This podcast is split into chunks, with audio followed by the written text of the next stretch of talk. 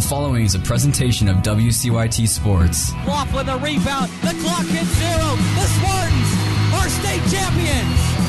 They avenge the loss from two years ago, and they'll take home a state championship. Hands it off to Grant Raver going out the 15 down to the 5. Gets into the end zone for Homestead. 15 yard run for Grant Raver. Gets Homestead on the board. Trying to get inside. Nothing there. Step back. Open three. It's gone. Todd Curry knocks it down. Spartans win. Spartans win. On your dial at 91.1 FM and online at WCYT.org, it's time for the action of Homestead Spartan Athletics. Tonight is the night we've all been waiting for. It's rivalry week in the SAC and can only mean one thing at Homestead. It's Carroll Week. And the Spartans look to play the role of spoiler by knocking their rivals out of conference contention while also extending their current six-year, seven-game winning streak against the Chargers. It's another huge one in the SAC as we hit the month of October, but one that's even bigger for bragging rights between these two rivals. Who comes out on top tonight? We'll find out in about three hours. It's 4 and 2 Homestead and 5 and 1 Carroll in week 6 of the SAC. And now, for your start of the OPS pregame show, here's play by play broadcaster Braden Carroll. It is the first night of October, and we are live from Carroll Stadium in Huntertown, Indiana, where the Homestead Spartans have traveled up north to face off for the 49th time with the number 10 Carroll Chargers. Good evening, I'm Braden Carroll, joined alongside Anthony Gary and Noah Johanningsmeyer. We're just about 45 minutes away from kickoff, and Anthony, you can just feel the energy of the game looming. Rivalry week in the SAC. What else could you ask for? Everyone's excited to be here tonight. Certainly a gigantic game. Homestead Carroll, it's always one of those games where you go close the whole city and everybody travel up to Carroll or travel down to Homestead. It's feeling like that kind of night tonight. A showstopper. Everyone's coming to this game. I mean, Neon Nation is here representing Carroll in the blackout for the Homestead Spartans. Everybody's coming. Everybody's here to watch, and it is a good matchup. And now let's begin with the OPS Spartan football pregame show. Last week, Homestead rolled over Northside at Chambers Field, 49 to seven, with a big showing from the defense as they held Bronte Johnson, Donovan Williams, and the entire Northside offense to just one touchdown. And the defense really got the job done, especially in the red zone. Two goal line stands for the defense, both resulting in turnover fumbles gained by the Homestead defense.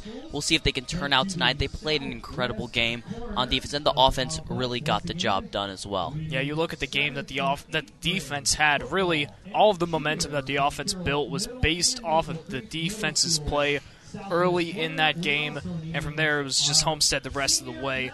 Peyton Slavin, he also stepped up big time against Northside, throwing for 279 yards with four touchdowns and zero interceptions. After a little bit of a rough patch against Snyder and Luers, in the last few weeks, he's gotten himself right back into form. And Peyton Slavin looked really comfortable against a really good offensive line last week. They got the job done. They gave him some time to relax and throw the ball more, take a couple shots downfield to Nate Anderson, which those went two for two on both of them. Slavin, no interceptions for the first time in a couple weeks. Just looked a lot more comfortable, more mobile at the quarterback position, and just looked like he was in for a redemption game after the Snyder loss. Payne Slavin surely looking for a huge game tonight as well against rival Carroll. Carroll section already filling up as we speak. Neon Nation building up that first section of seats that'll take us into the first break of the evening. Next up, Anthony Noah and myself take a look around the SAC.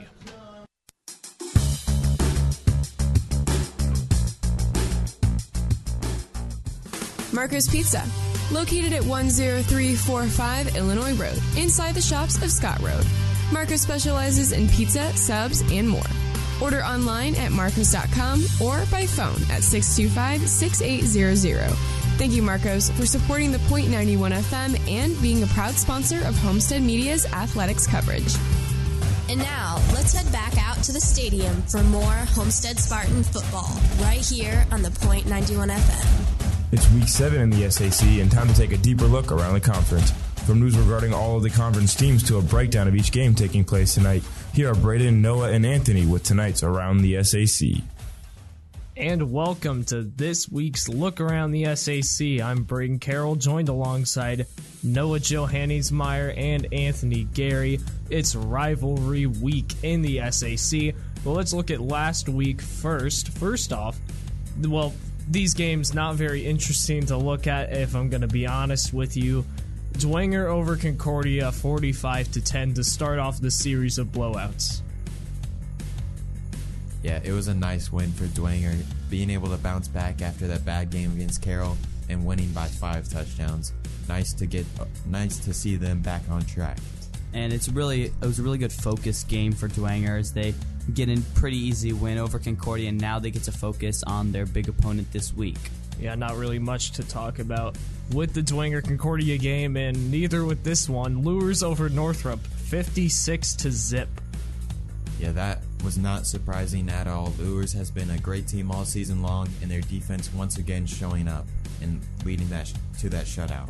And the defense has really shown up throughout the year. The offense has always been there from week one. The question was really is the defense going to show up? And getting a shutout win over Northrop really sends a message to the SAC. That 56 point shutout, the second biggest shutout in the conference this year, and the first biggest shutout was Carroll over Southside, 59 to nothing. Yeah, and it was overall just what a great start by the Carroll offense, getting up by five touchdowns in the first quarter. They just played great all night long, and their defense, they've been surprisingly good all season long. And Carroll, they've proved themselves to be an elite offense. Everybody knows that, led by Jeff Becker.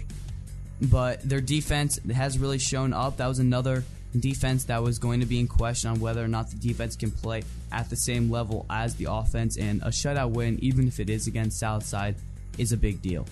And then Snyder over Wayne, 42 to 6. Yeah, Snyder able to get this nice win and stay at top of that or stay in the race for the SAC title. And that's really what all this all this game was about was proving that they're still in the race for the SAC title and they really proved that. And finally, Homestead over Northside 49 to 7.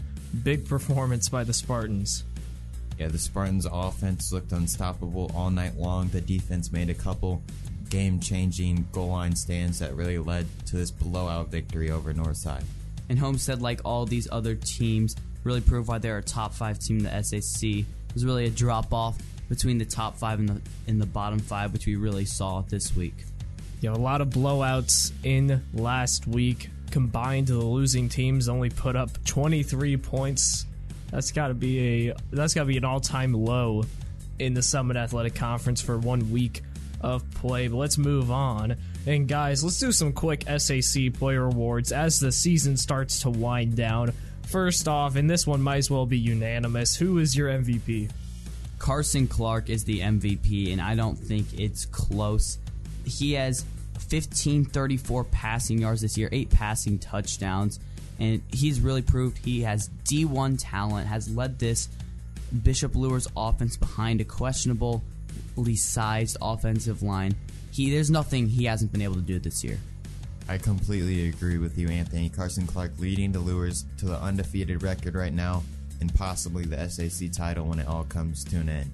Yeah, there isn't really much of a debate here. Carson Clark even better than he was last year, which was which was a whole entirely different player. You could say last year was MVP. This year he's doing even better, so have to go with him. And let's go with our offensive player of the year. I've got Jameson Coverstone from Carroll. He's proved himself to be the best wide receiver in the conference. Arguably, it's either him or Nate Anderson, averaging 22.7 yards a game, or sorry, receiving yards, and then 108.3 receiving yards a game and 10 touchdowns. That's an incredible stat line. I got to go with Tyrese Brown, averaging just under 10 yards a carry, being able to just lead that Snyder offense to victories game in and game out, being a workhorse all season long for the Panthers. I got to go with Tyrese Brown for Offensive Player of the Year. For Offensive Player of the Year, I'm going to hand it to the big hefties, and I'm going to go with Demon Moore, DJ Moore at Snyder. That team, that running back Tyrese Brown. He's been so good this year, and you can accredit a whole lot of that success to his O line and the center of that O line, the centerpiece of that offense is Demon Moore. He has been fantastic this year. If you just watch him, the amount of pancake blocks he gets, it's like he goes straight to IHOP before every single game. I gotta give it to DJ Moore. Yeah, I can't even really disagree with you there. He he was getting holes wide open every single play, but I just think Tyrese Brown able to, or able to break tackles and run downhill. That ability just has helped the Panthers so much, and I think that's why he's Offensive Player of the Year. And if you look at any game that Snyder plays, you'll know that the tandem between Tyrese Brown and Demon Moore is really there. Tyrese Brown runs more than 60% of his runs out to Demon Moore's side, and there's a reason for that. I think Demon Moore's a great pick for Offensive Player of the Year as well. How about our Defensive Player of the Year?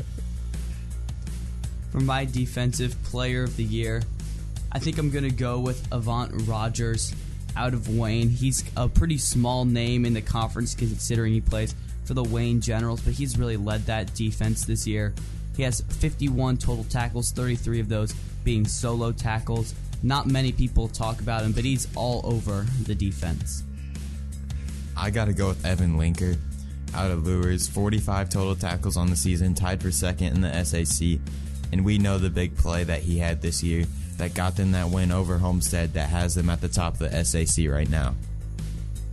I'm going to go with Tucker Steely out of Carroll. He has been fantastic this year with 30 tackles, 12 tackles for loss, five forced fumbles. I don't even know how you get five forced fumbles at this point in the season, and four sacks. He's been a masterpiece outside linebacker. Very tough to go up against. And hey, Homestead plays this this stud today. It's gonna be tough because I have him as the defensive player of the year in the conference. Now, how about our special teamer of the year? The special teamer of the year, I have Joe Belanda out of Bishop Dwenger. He hasn't missed a field goal all season long. He hasn't missed a PAT all season long, and his kickoff yards leads the conference. For Special Teamer of the Year, I have Bronte Johnson out of Northside, re- returning kicks all season long and giving Northside great field position and just completely changing the momentum of games. For Special Teamer of the Year, I have Braden Steely. I have the Steely brothers for Defensive and Special Teamer of the Year. He has two returns only this season, but two touchdowns. I I don't know how you do that. That that is insane that you have two returns, two touchdowns, 173 yards, 86.5 yards per return. I'm going with with Braden Steely here. And finally, how about our underclassmen of the year? And this should be unanimous. Bronte Johnson ranked as the best sophomore wide receiver in the state, seventh best sophomore wide receiver in the country. There's no question he's the best underclassman in the SAC. Yeah, I'm going to have to agree with you here. He's been playing great all year long, and it is definitely Bronte Johnson. But I just want to give a special shout out to Leonte Hinton on Northrop. He is a great player, an absolute beast defensive lineman, and if Tay wasn't such a great player, it would be Hinton. I'm going with Tay here too, and I'm actually going to do a little shout out as well to Justin Anderson, another outside linebacker on the opposite side of the field for Carroll. 13 tackles and a pick six this year. That's pretty solid start for just a sophomore and Bronte Johnson. News about him. He's also received an offer from Iowa State, so that should tell you just enough about why he's the best underclassman in the SAC. Yeah, just a sophomore getting a Power 5 scholarship. That does not happen often, especially in players out of the state of Indiana. So that's huge for Bronte Johnson. Yeah, he even got a D1 Power 5 offer as a freshman, getting one from Purdue last year and certainly just a fantastic player. That's why he's arguably the special teamer of the year, and pretty much unanimously, at least among us unanimously, the underclassman of the year. And now it's time to take a look at the remaining four games in the SAC's rivalry week. Of course, we won't talk about Homestead Carroll. We'll talk about the other four games, though. First off, Luers Dwenger, Battle of the Bishops, and Luers looking to stay undefeated. There's nothing this Lure team has left to prove to me. prove that they're the best team in the conference, the best team in 2A, and one of the best teams overall in the state. Give me Luers by 14. If you asked me this two weeks ago, I would have said Dwenger has a real good shot at this, but Luers, they've proved themselves. Yeah, Dwenger the past couple of weeks hasn't looked too good. They did just get that nice win last week over Concordia, but I don't think they're going to be able to do much against this Luers team. Luers offense is just going to be absolutely unstoppable tonight, and I think they're going to be able to get this win. Yeah, really, that 3 0 start for Dwenger has kind of turned into a scene of smokes and mirrors where they've suddenly completely changed into this team that's no longer a contender in the SAC and is now just vying for some good position heading into the 5A state tournament. I'm going to go with Luers here. They've been one of the best teams that I've personally ever seen in high school, beating 6A schools left and right as a 2A. They have an easy path to the state title, and I think that this is also an easy win for them over their rival Bishop Dwenger.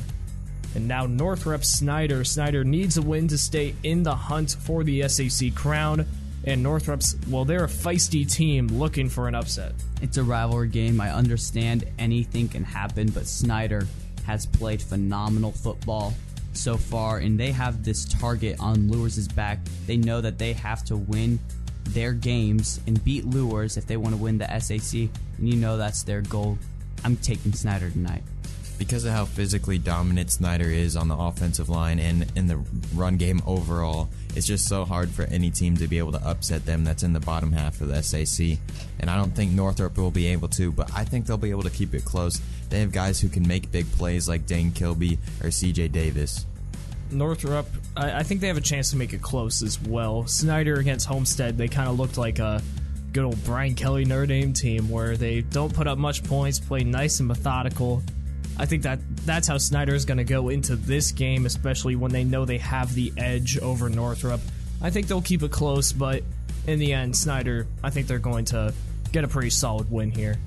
And how about North Side, South Side, the totem pole game between two teams just waiting for the playoffs to start?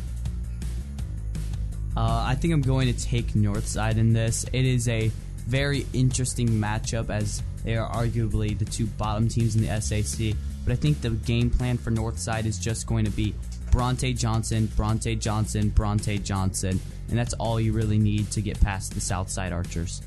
Yeah, I'm going to have to agree with you here. Northside is going to be able to win this game, and Bronte Johnson is going to be the key to victory. I'm to go with Northside here. Got a little bit of a entrance into the studio there. I apologize for that. But hey, Northside, uh, they've looked like the better team. I'm gonna go with the Legends here. I think that they keep the totem pole out there at Chambers Field. And finally, Concordia Wayne. Concordia eyeing a big performance from Eli Maddox on a struggling Wayne defense. And Eli Maddox, he's really gotten into the swing of things after a struggle to start the year off. Now he's ranked fourth in the SAC in passing yards. And I think Eli Maddox, he'll be able to move slow and methodical against Wayne and get the win. Yeah, I'm going to agree with you here. I think Concordia will be able to get this win, and I think it'll be an easy win. I think they'll win by three or more touchdowns. I think it'll be like week one against Southside. You know what, Noah? I'm going to go with an upset here. Give me Wayne over Concordia. I think that they can capitalize against a quarterback who this year hasn't looked very accurate, has been throwing a lot of kind of pointless interceptions here and there. I think Wayne, they have a legit shot, and I think that they get a touchdown win over the Cadets. I mean, I completely agree. They have a shot in this game. I just think Concordia is going to be able to go out there and play one of their best games of the season and get this win pretty handily. I mean, both of these teams' only wins right now are against the Southside Archers.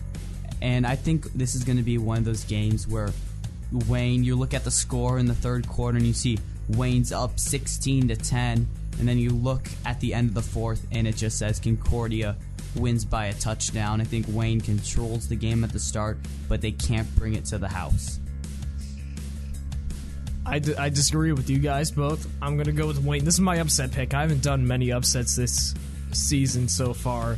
Noah, you notoriously did an upset for Luers Concordia over Luers. Uh, and that did not turn out well. I'm hoping Well, I do a little well, better. I picked against Luers like three weeks in a row, thinking that maybe they would slip once, but I'm not going to pick against them again for the rest of the year because they proved to me that they are a complete all around team. They didn't prove to you that they could beat Concordia? That was just an upset pick. I thought Eli Maddox could possibly go out there and play a great game, but he's not. A, he was not able to get out there and upset Luers. Luers is just too good all around. I just want to clarify that game was like a 40 point win for Luers. I've I've had some bad predictions too. I mean, remember when I said Northside would beat Carroll, and then Carroll beat them 40 to nothing. So I, I'm on your boat. I've felt that before, but geez, you know. And that'll take us to the end of this week's episode of Around the SAC. We will return to the pregame show after these short messages. This is WCYT Spartan Football.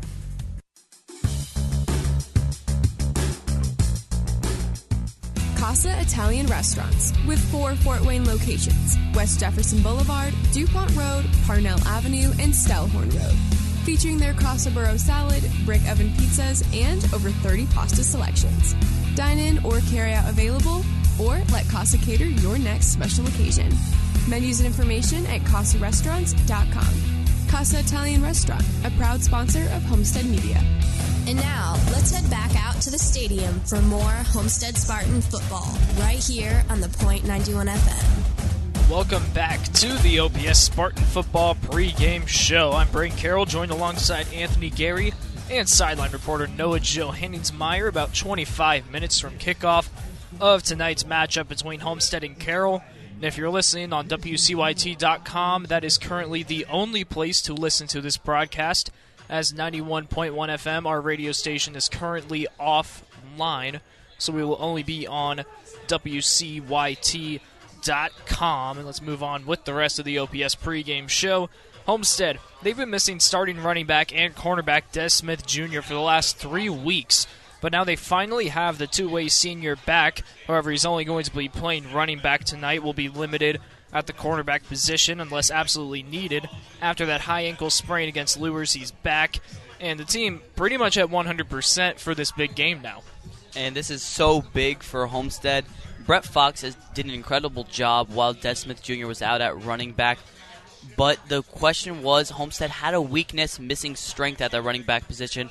Brett Fox, only 5'10", 150 pounds, couldn't really go up the middle as well as Des Smith Jr. can. But getting him back tonight is going to be astronomically different for the Spartans uh, running the football because now it opens up a threat with the running back position going up the middle and going around outside. The amount of power that Des Smith Jr. brings compared to the rest of the running backs in the RB room at Homestead, just the kind of impact that he can bring on that offense, it's huge for this team. And he's only five foot seven, but 160 pounds. He's three inches shorter than Brett Fox, but weighing 10 pounds more than. That people don't understand how much that is, and he's sheer muscle too. Is he's a bulldozer, even though only being five seven. And today, Homestead, they face one of the finest teams in the Summit Athletic Conference in Carroll. Just one loss this season to Bishop Dwenger. Week one, and they've been deadly ever since. Second most productive offense and the most productive defense in the conference. Homestead, they have their work cut out for them tonight. The defense was going to be the question for Carroll entering the season. Could they perform as well as the offense? And boy, have they turned it on. Their efficiency on defense has just been incredible. Just stopping teams short from scoring a lot of points. They did against Snyder and really showed up in that game as well, winning that one.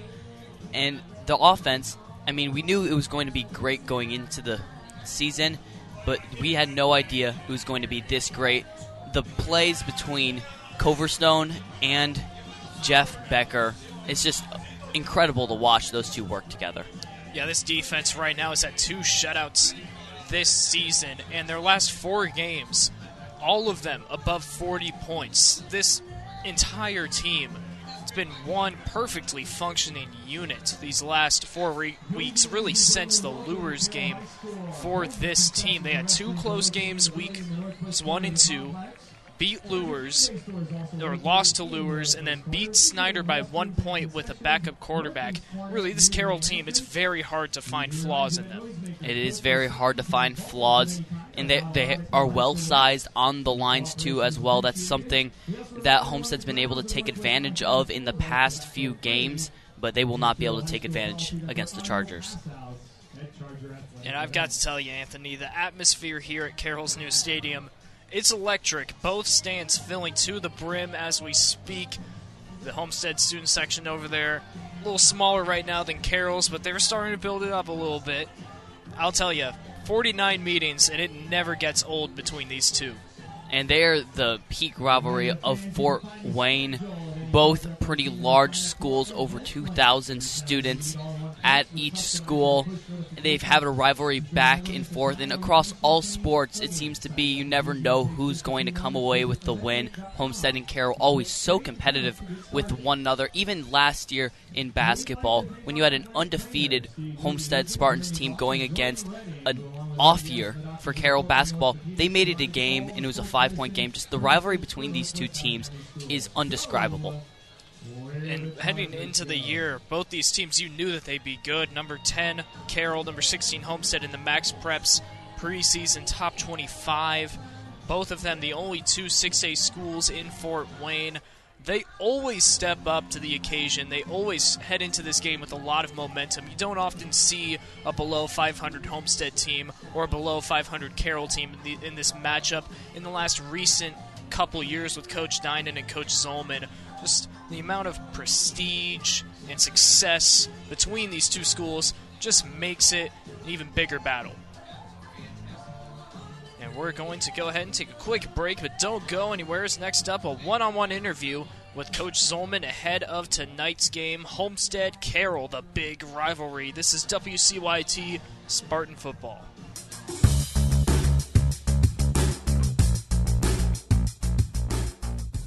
Marco's Pizza, located at 10345 Illinois Road, inside the shops of Scott Road. Marcos specializes in pizza, subs, and more.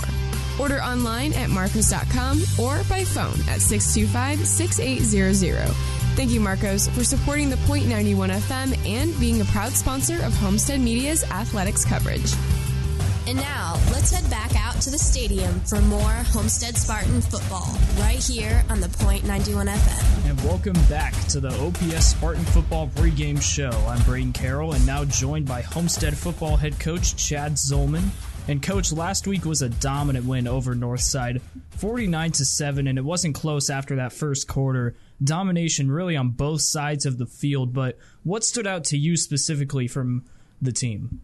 Uh, you know, we got some key turnovers. I think they drove down inside the red zone twice, and we were able to uh, cause a turnover and, and, turn the ball over. And then I think from each possession, we were able to march back down the field and score. So I think that was kind of the turning point of that first half. And once we got rolling, I think uh, uh you know we, we did we did a pretty good job on both sides of the ball. And a key moment in that first half was when Homestead had a six point lead and Northside, they were moving the ball down the field. And then your team came up with a huge goal line stand and actually forced a turnover on fourth down. It seemed to really demoralize the Legends, and the Spartans never looked back after that. I think a thing being overlooked with Homestead this year is the improvement of the defense since that Luers game. How happy are you with the way the defense is playing right now?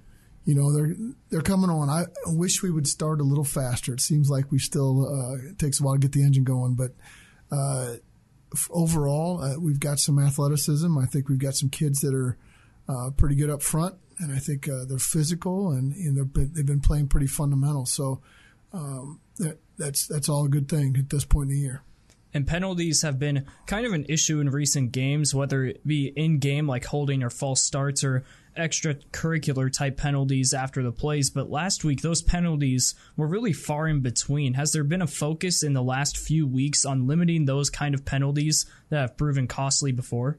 Yeah, you know, those things uh, can continue drives if you're on defense, and they can stall drives when you're on offense, and so. Those are things that we can control, those mental errors and things like that. So we have been emphasizing that, trying to cle- play cleaner games as we as we get along here and towards the second or the, yeah towards our second season, I guess uh, that's what we're headed for. So um, it has been a point of emphasis for sure. Once again, I'm joined in the studio with Homestead football coach Chad Zolman, and the opponent opponent this week, Carroll, is another tough SAC team. Their only loss this season came week one to Luers, and since then they've looked really impressive, even getting a win over Snyder without star quarterback Jeff Becker. What has the preparation been like this week in practice, preparing for not only a productive defense, but also one of the best offenses in the conference? Well, on film, we think this is the best Carroll film Carroll team they've had in a long time. I, uh, they're impressive on both sides of the ball, like you mentioned. So uh, we're going to have to play really well to be successful. I think uh, they're playing their best football right now, and, and uh, if you watch film on them and, and watch them play, they're they're an impressive group. And this week playing Carroll, it's almost like every single year it's a close up the whole city and go to wherever Carroll Homestead is. And what does this game really mean to you and your team when they strap up and face that team up north? It's, you know, as a young kid, I don't. If you're a football player, you dream about playing in a big game, you know, and uh, one that's going to uh, be intense and and uh, uh every little mistake or every little great play, every play is going to matter. And you know, you want those games and you want to be a part of those games. So when we're approaching it this week, I think our kids know that that's that what that's what this this game is, and so it's a privilege to be in this point and Uh, to be in a big game like this. And so I, I hope they're going to be amped up and ready to ready to fly around a little bit. And with this game comes a loud crowd from both schools. Homestead last time they played at Carroll filled that east side bleachers past capacity, and Carroll's student section will surely show up in numbers to the new stadium as well. How much of an impact are you expecting noise to be tonight? And have you gotten Slavin and the rest of the offense to be prepared for that noise level?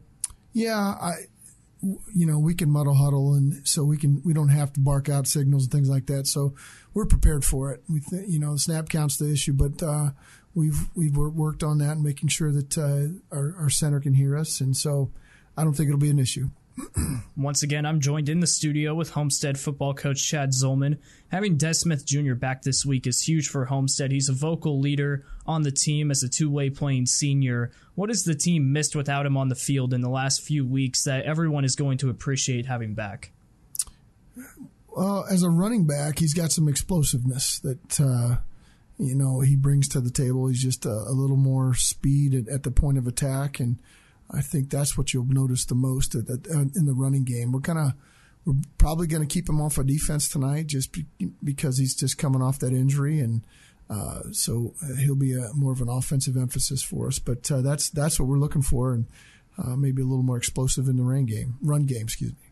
And finally, coach, what are some keys to defeating the Chargers on their home turf in this 49th meeting? Well, like I said, they're outstanding. I think their offense is centered completely around their quarterback. Uh, he's the best running back they've got. He's the best thrower they've got. He's uh, makes something out of nothing when there's no play. He can gain some yards, and uh, so everything kind of we have to contain the things that he does well. And uh, they have tremendous receiving core that we have to keep in front of us and not give the, give up a big ga- big gainers. And uh, running game is solid. Uh, so offensively, they're a handful. And on defense like I said, I think this might be one of their best defensive groups that they've had in a long time. And um, they're tall and, and lanky up front. They've got some speed and in the backfield, and uh, they've got some good good linebackers. So uh, their kicking game's good. They're they're good all around. You know, they might be the best team we've seen on film this year.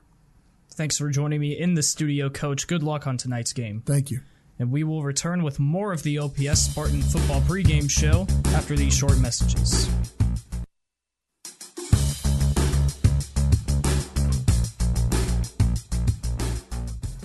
Marco's Pizza, located at 10345 Illinois Road, inside the shops of Scott Road. Marco specializes in pizza, subs, and more. Order online at marcos.com or by phone at 625 6800. Thank you, Marcos, for supporting the Point 91 FM and being a proud sponsor of Homestead Media's athletics coverage.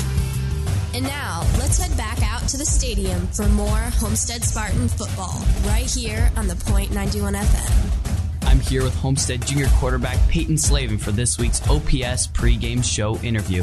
And Peyton, last week you had a good bounce back win against Northside after a tough loss to the Snyder Panthers. What did the offense do right, and what did you guys fix to come back and win 49 to 7? Uh, I think this week we really just focused on you know motivating our teammates and be be able to come back from a loss like last week. Uh, losing definitely sucks, but I you know you got to scratch it and move on to the next week.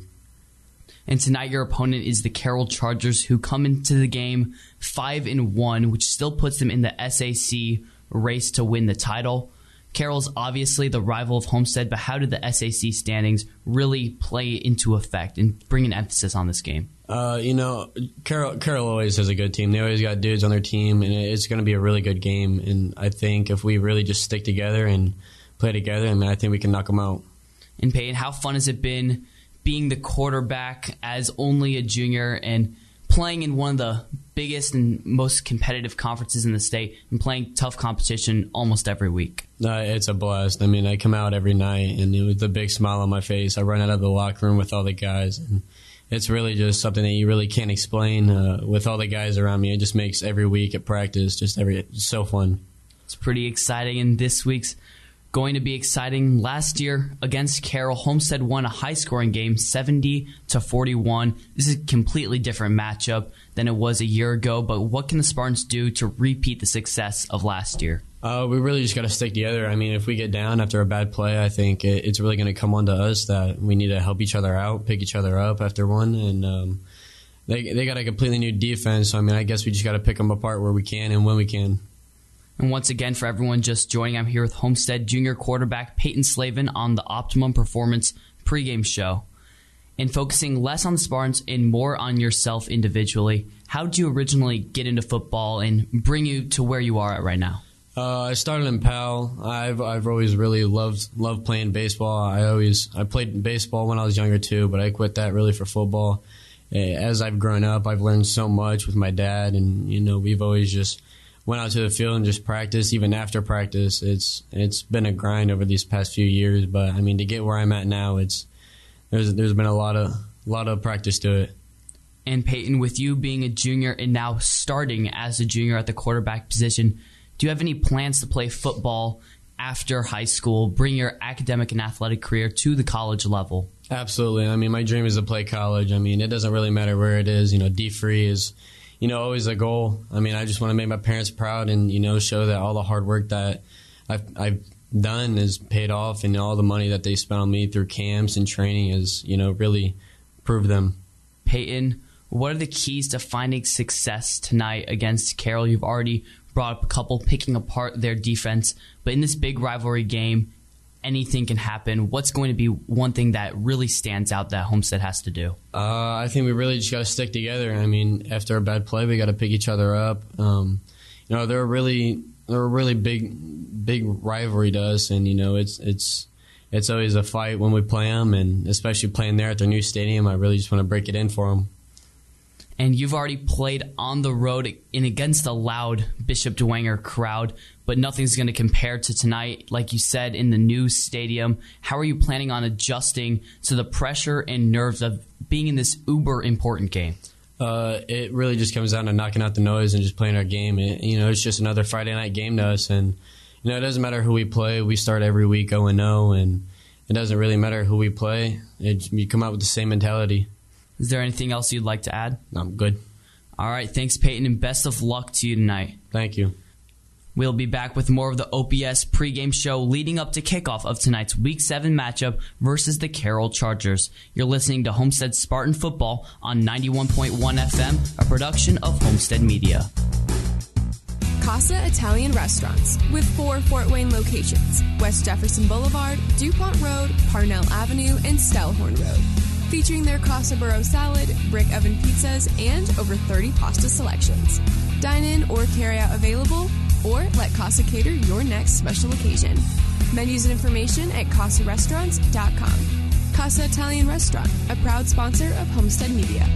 And now, let's head back out to the stadium for more Homestead Spartan football, right here on the Point 91 FM. And welcome back to the OPS Spartan Football pregame show ahead of tonight's Week 6 matchup between the Carroll Chargers and the visiting Homestead Spartans. I'm Braden Carroll, joined by Anthony Gary and sideline reporter Noah Johanningsmeyer. We get closer and closer to the 7 o'clock kickoff of tonight's game. And Anthony, not only is this a big matchup overall, but it's a huge showdown between the number two and number three offenses in the conference. Becker and Coverstone versus Slavin and Anderson. It's going to be a shootout. And these quarterback wide receiver duos are going to be phenomenal to watch tonight. Anderson and Slavin have already proven themselves to be maybe the best duo in the conference. Those deep routes Nate Anderson excels at, and Slavin can get the ball there with his strong arm. Becker and Coverstone, on the other hand, are some a force to be reckoned with. Those two are they work so well together, and you can see with Coverstone averaging 21.73 yards a reception. Those deep routes too are another thing to watch. Both it's gonna be a lot of deep routes tonight. Yeah, Coverstone, he has been deadly all season long. That game where Carroll didn't have Jeff Becker. Coverstone went for over 220 yards receiving against Snyder. That is just a tough tandem to go against when Becker is playing, especially. And tonight is such an important night in the conference. First off is our game, as Carroll, they're in major contention for the SAC title, but elsewhere, Dwenger Luers, that's a huge test for a Bishop Luers team that's eyeing in on an outright claim to the belt in Bishop Luers, they look like the better team, but something everyone has to remember is that it's a rivalry matchup and anything can happen. Bishop Dwenger has controlled that set of the rivalry the past couple of years, and so it's going to be tough for Bishop Luers to go in to Bishop Dwenger and get the win. Battle of the Bishops, always a big game. We'll keep you in check with the scores of that game at halftime and in the post-game show. Priority is, of course, going to be this game. We're going to take one last break. When we come back, we will check in with Noah Johanningsmeyer on the sideline and discuss our keys to the game right before kickoff. Homestead Carroll on WCYT Spartan Football.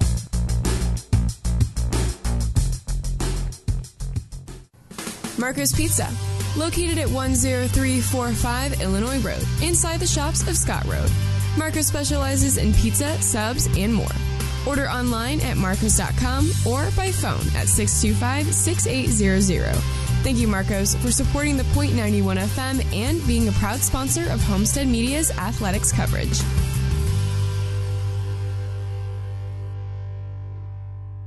The point is WCYT 91.1 Lafayette Township, Fort Wayne, a broadcast service of Homestead High School, presented by Homestead Media online at WCYT.org.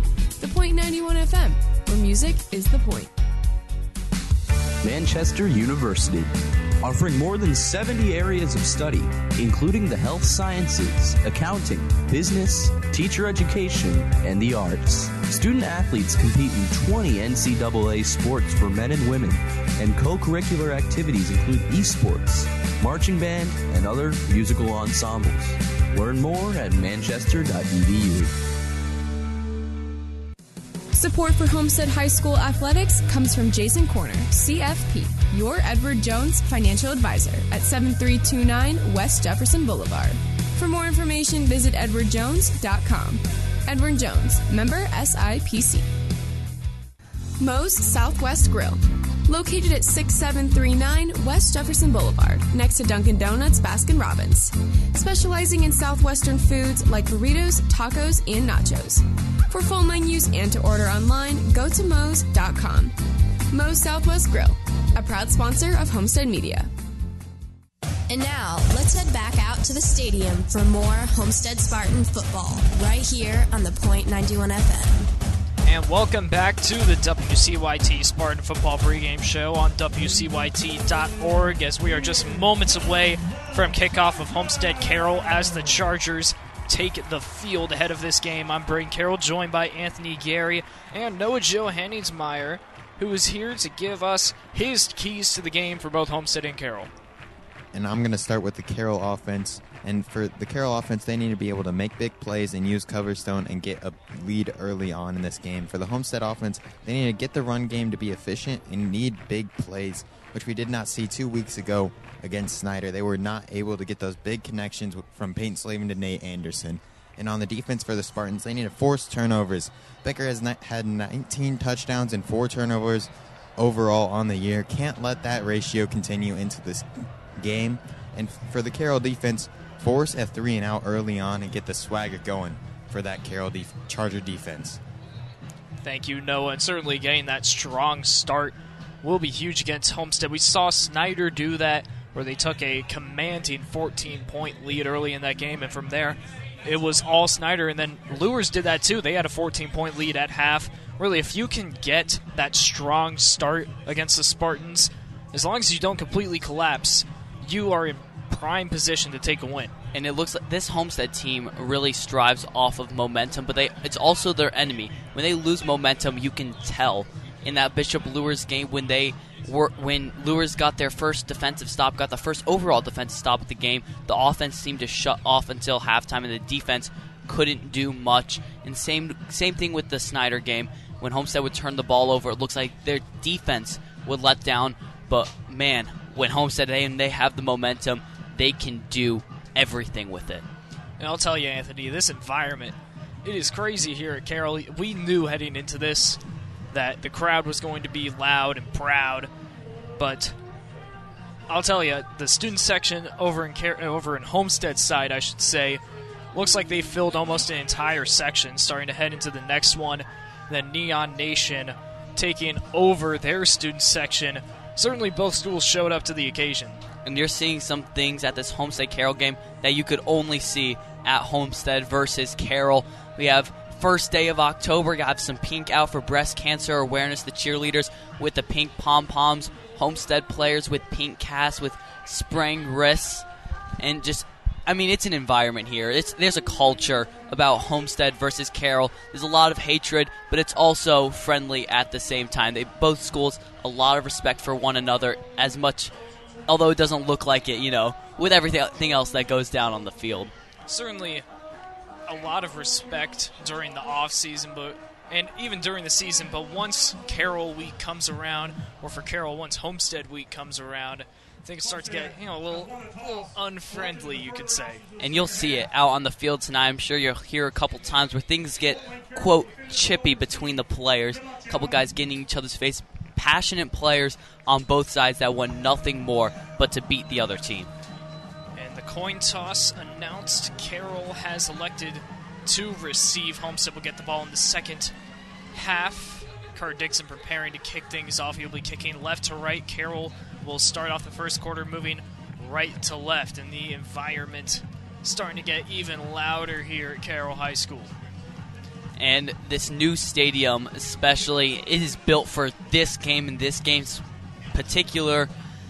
La- two years ago, Homestead versus Carroll, it was the game to watch the SAC, the SAC title game, presumably. And Homestead, they showed up to that game, breaking the guest attendance record by miles. And you know what? And Carroll definitely thought, you know what? We'll build this new stadium for the next time we meet up, and maybe be able to hold this Homestead crowd a little bit more. Carroll preparing to return. The returners back deep for Carroll, Jameson, Coverstone, Braden Steely, and Jorge Valdez back there. And this first drive for Carroll is going to be so important. Can they shoot down Homestead's momentum? Can they quiet the Spartan crowd? Things getting ready to start up. Dixon lining up for the kickoff. 12 minutes on the clock in the first quarter.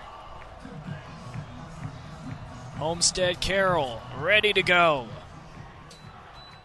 No wind taken by Braden Staley at about the 15. Up to the 20, to the right hash. Sheds a tackle and knocked down at about the 30 yard line. Got tripped up in the middle of the return. No, Carter Coob making the tackle, and here comes that famed Carroll offense. And Carter Coob laying out a big initial hit on Huntley, and now Carroll's offense coming into the game. It's gonna be it's gonna be a pretty cool showdown to watch. I'll say. Coverstone and Becker out there working together. First and 10 at the 30 yard line for Carroll. Two wide receivers to the right, one to the left. Becker in the gun. Homestead showing blitz. Shotgun snap. Becker drops back, looking right. Throw almost intercepted by Carter Coob at the 45, but in and out of the hands. Second and 10 again for Carroll, but man, Homestead really had an opportunity there. Coob really wanted that pass, just laid out the big hit on special teams, almost getting the pick, gets the pass deflection instead. Second and 10 at the 30. A little bit of a hurry up offense here for Carroll. Two wide receivers to the left. Running back behind Becker in the gun. Shotgun snap, play action. Becker, pressure coming, steps it up into the pocket and wrapped up. Max Schultz making the sack at about the 19, they'll say the 20 yard line. Huge sack. Max Schultz getting the defense electrified. Max Schultz and Edmund Person, the two two big linebackers for the Spartans, applying the pressure, and Becker had nowhere to go. And now Carroll's way backed up. Third and 20 at the 20 yard line. Becker in the gun. Two receivers to the left, two to the right. Carmody, the running back behind him. Becker in the gun. Evan Person showing blitz. Shotgun snap. Becker drops back, throwing deep downfield to the sideline, in and out of the hands of Coverstone. He almost had the contested catch, but fourth down brought up. Aaron Wagner on the coverage there, sticking with Coverstone. He knew Becker was going to go to Coverstone on the deep ball. Coverstone really had a play on the ball, but Aaron Wagner all over him, not letting any space go. Here comes Evan Jester, the punter, to kick off to Isaac Barkis, the punt returner, who is at about the Homestead 46 to return this. Good snap, Jester, little rugby punt, spinning ball, recovered and mucked at the 48 in the hands of Carroll. A special teams disaster to start off the game for Homestead, and Carroll's got it back. And the ball fumbled by Isaac Barkus. He hasn't done this once all season long. He's done a great job of holding on to the football, but a disaster there by Barkus on the recovery, and Carroll just got a plus 40 yard play. And that was recovered by Julian Ryderheim, the inside linebacker. And the Carroll student section chanting Butterfingers as that falls out of Isaac Barkis's hands. and We talked about momentum being a key. This was a momentum killer. First and 10 for Carroll at the Homestead 47. Becker in the gun, two receivers to the left, one to the right. Carmody behind him. Homestead, linebackers backing up. Shotgun snap, handoff to Carmody, off to the left guard, and he is wrapped up at the line of scrimmage. Max Schultz, Evan Person, just a few of them in there to make the tackle. Second and 10 coming up. Homestead's done a great job stopping in these first couple of plays. The defense has really got this Charger team figured out. Second and 10 now at the 47. Becker alone in the backfield in the shotgun formation. Two receivers to the right, one to the left. Evan Person showing blitz off the outside. Becker communicating with the sideline, his receivers. And a flag thrown. And it looks like that's going to be delay of game. No, they're going to call that false start. So move Carroll back five yards, second and 15 now at their own 49 yard line. Same formation for Carroll. One receiver to the left, two to the right.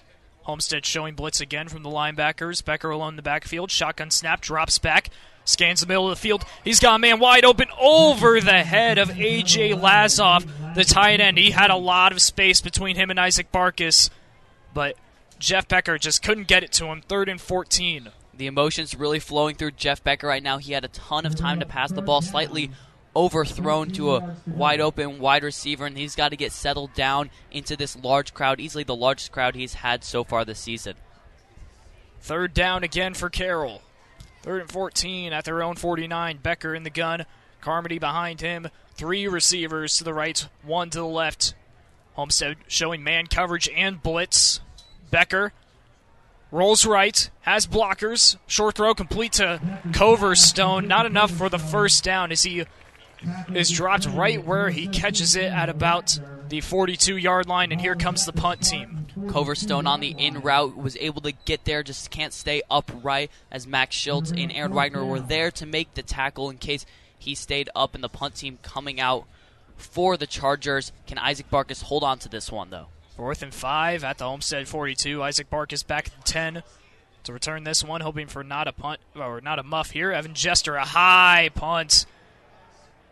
Not quite a shank, but pretty much all air there. Still goes inside the 20.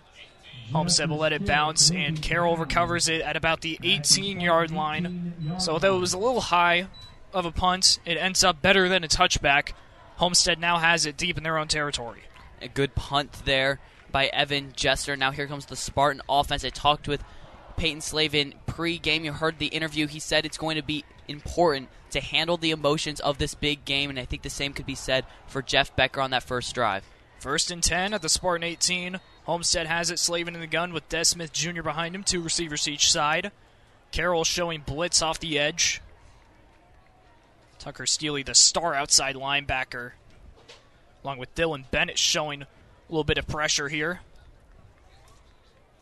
Shotgun snap, Slavin drops back, throw incomplete, almost intercepted at the 25 yard line. In and out of the hands of Ethan Boop. Beaupre. Second and 10. Beaupre all over that ball. The pass intended for Nate Anderson, underthrown, and both quarterbacks so far still settling into the environment of this game. Both the first throws from Pey- Peyton Slavin and Jeff Becker almost ended up in interceptions. Second and 10 now at the Homestead 18. Same formation, two receivers each side. Slavin hands off to Des Smith, up the gut to the 20 and knocked down at the 23. Wrapped up by Mark Murray. Third and six now. And that's Des Smith Jr.'s first rush since the Bishop Luers game, up the middle for five yards. And Des Smith Jr., it's good to see him back out there on the field, leading the backfield. Third and six at the Homestead 23.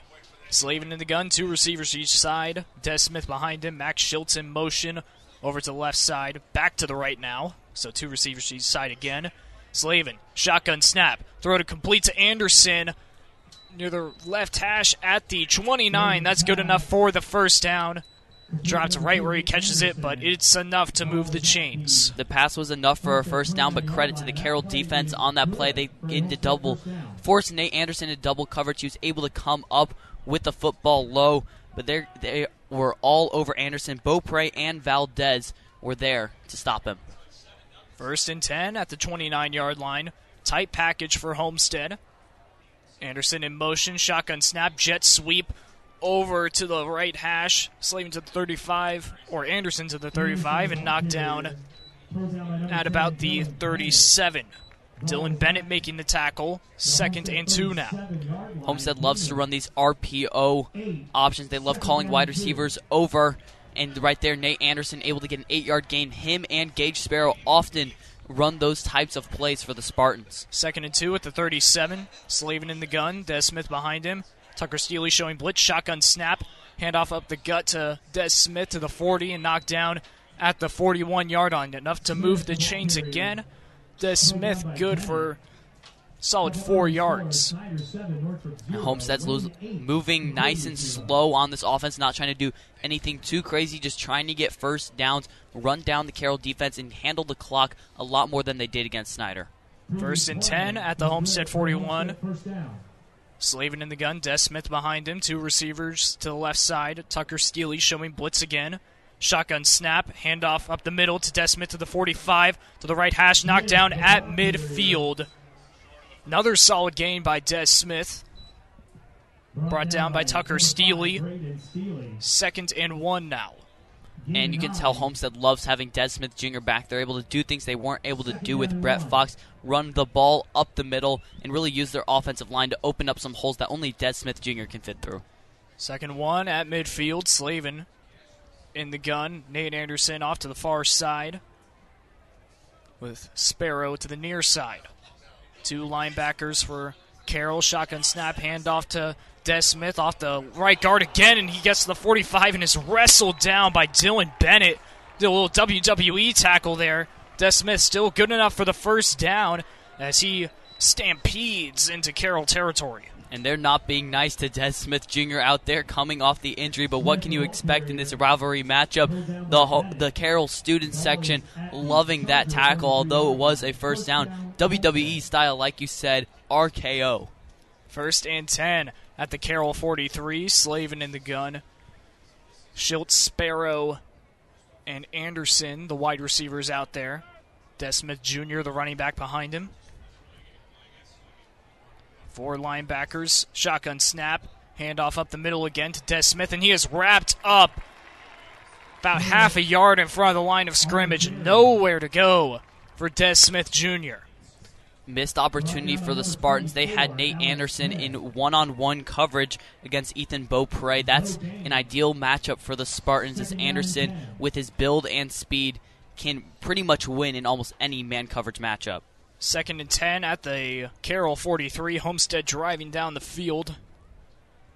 Slavin in the gun. Two receivers to the right, one to the left. Anderson off the far side. Des Smith behind him. Schultz in motion, moves to the left side. Steely showing blitz again. Shotgun snap, play action, drops back. Throw in and out of the hands of Dylan Bennett. Slavin almost threw an interception. That's the second time he's gotten off lucky.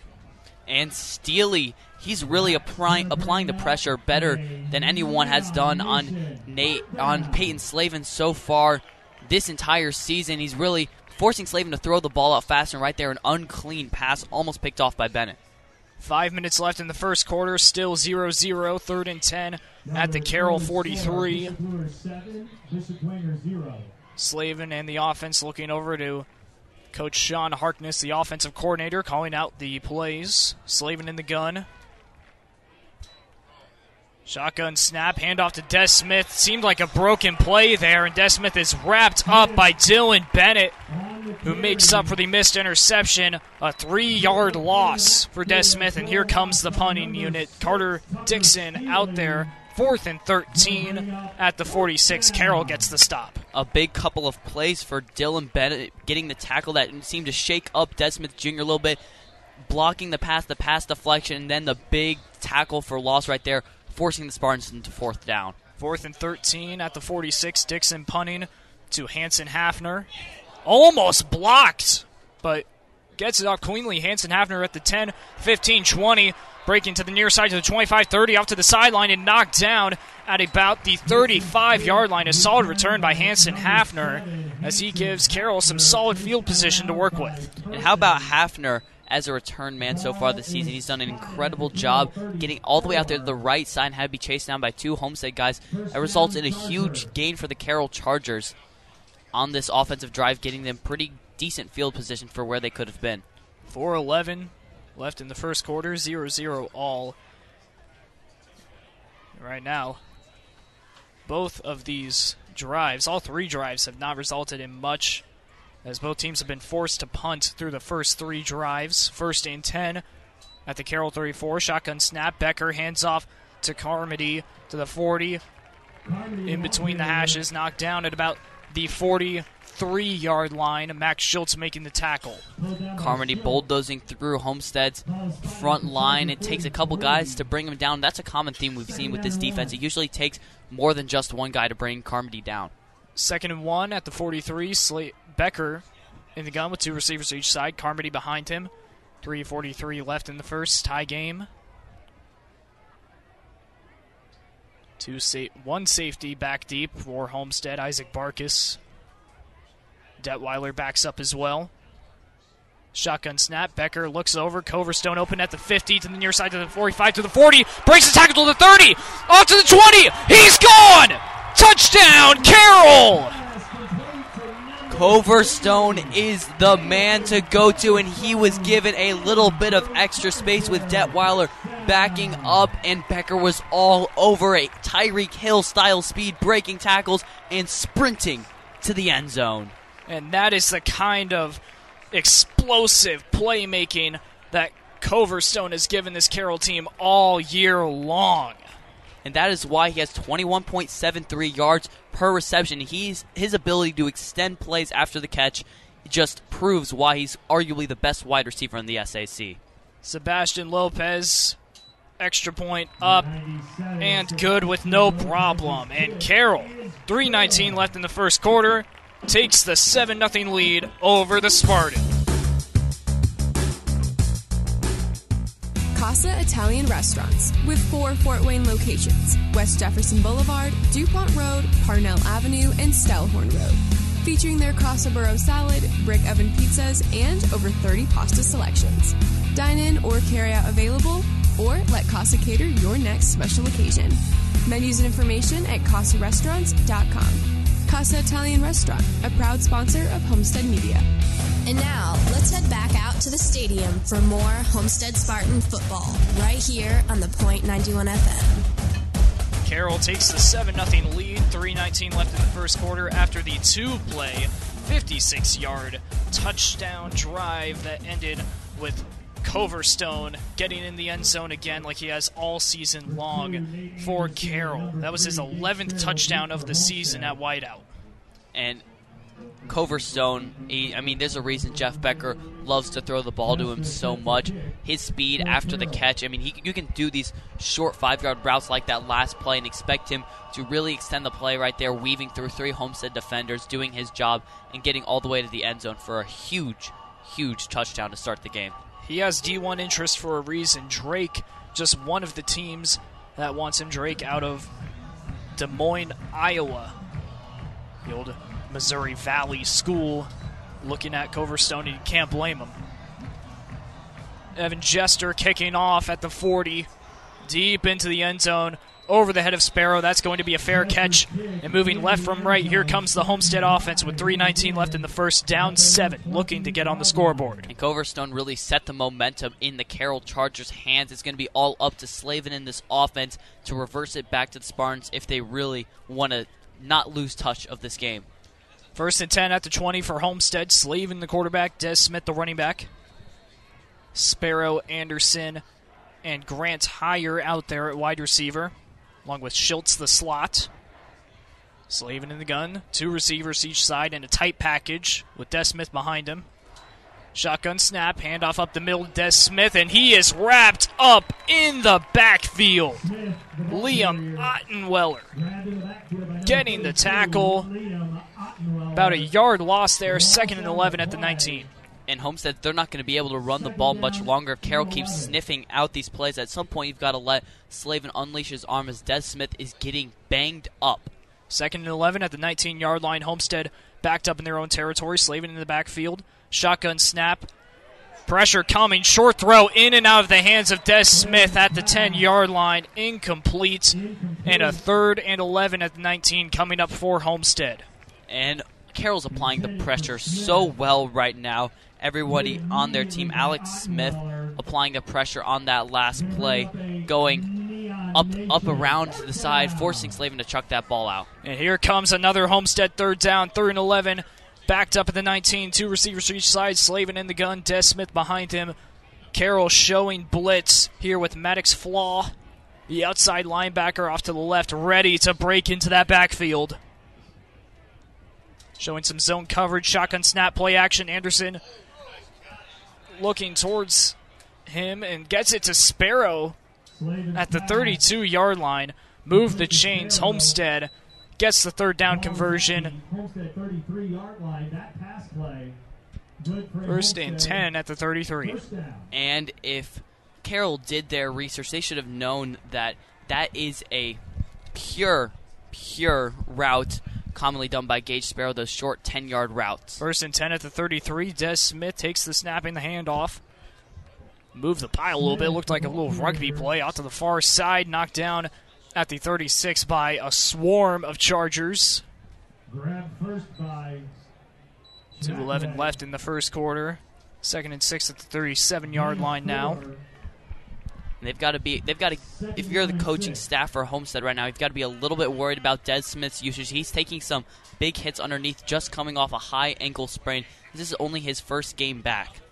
Second and six at the Homestead 37. Slavin in the gun. Tight package. Anderson in motion. Snap. Jet sweep. Heading towards the near side to the 40. Flag thrown. He's knocked out of bounds at the 42 yard line. Jorge Valdez making the tackle, but we'll see what that flag is. Couple of flags thrown down. It's Anderson on the jet sweep going all the way outside to the sideline. We see a lot of those jet sweeps out of this team. Nate Anderson, Gage Sparrow find themselves with a lot of rushing yards this year. Gage Sparrow, right now he has only nine carries with 69 yards and a touchdown. One of those carries being a 41 yard touchdown, even against Concordia, to open up the game. Homestead really relies on those kind of jet sweeps. They even have an RPO where they fake the jet sweep and give Slavin the option to throw. We'll see what this penalty is now. Play both on the offense. Holding offense. That penalty is refused. Personal foul.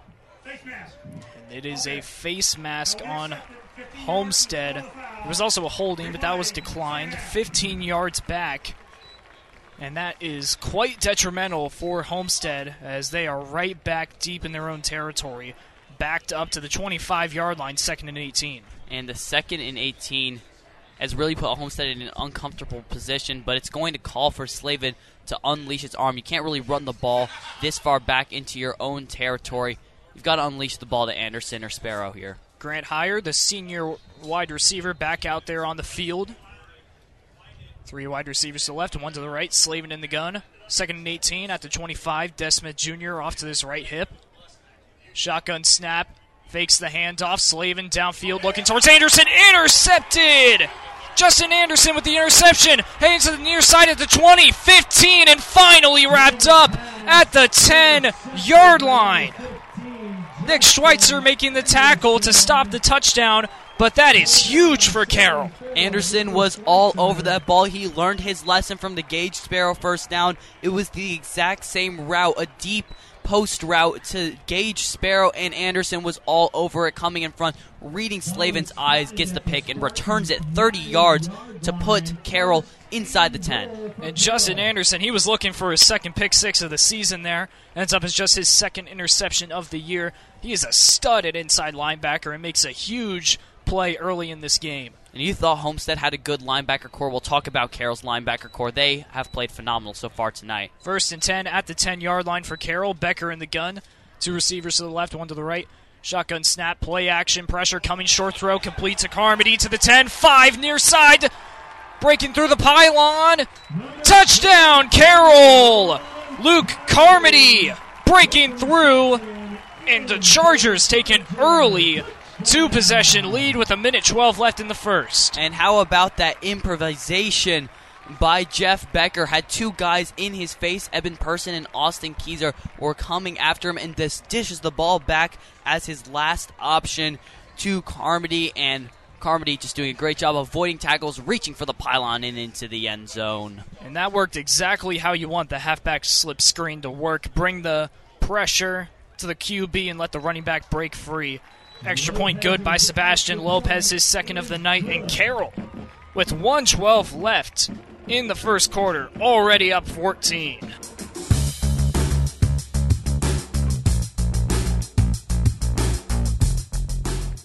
Support for Homestead High School athletics comes from Jason Corner, CFP, your Edward Jones financial advisor at 7329 West Jefferson Boulevard.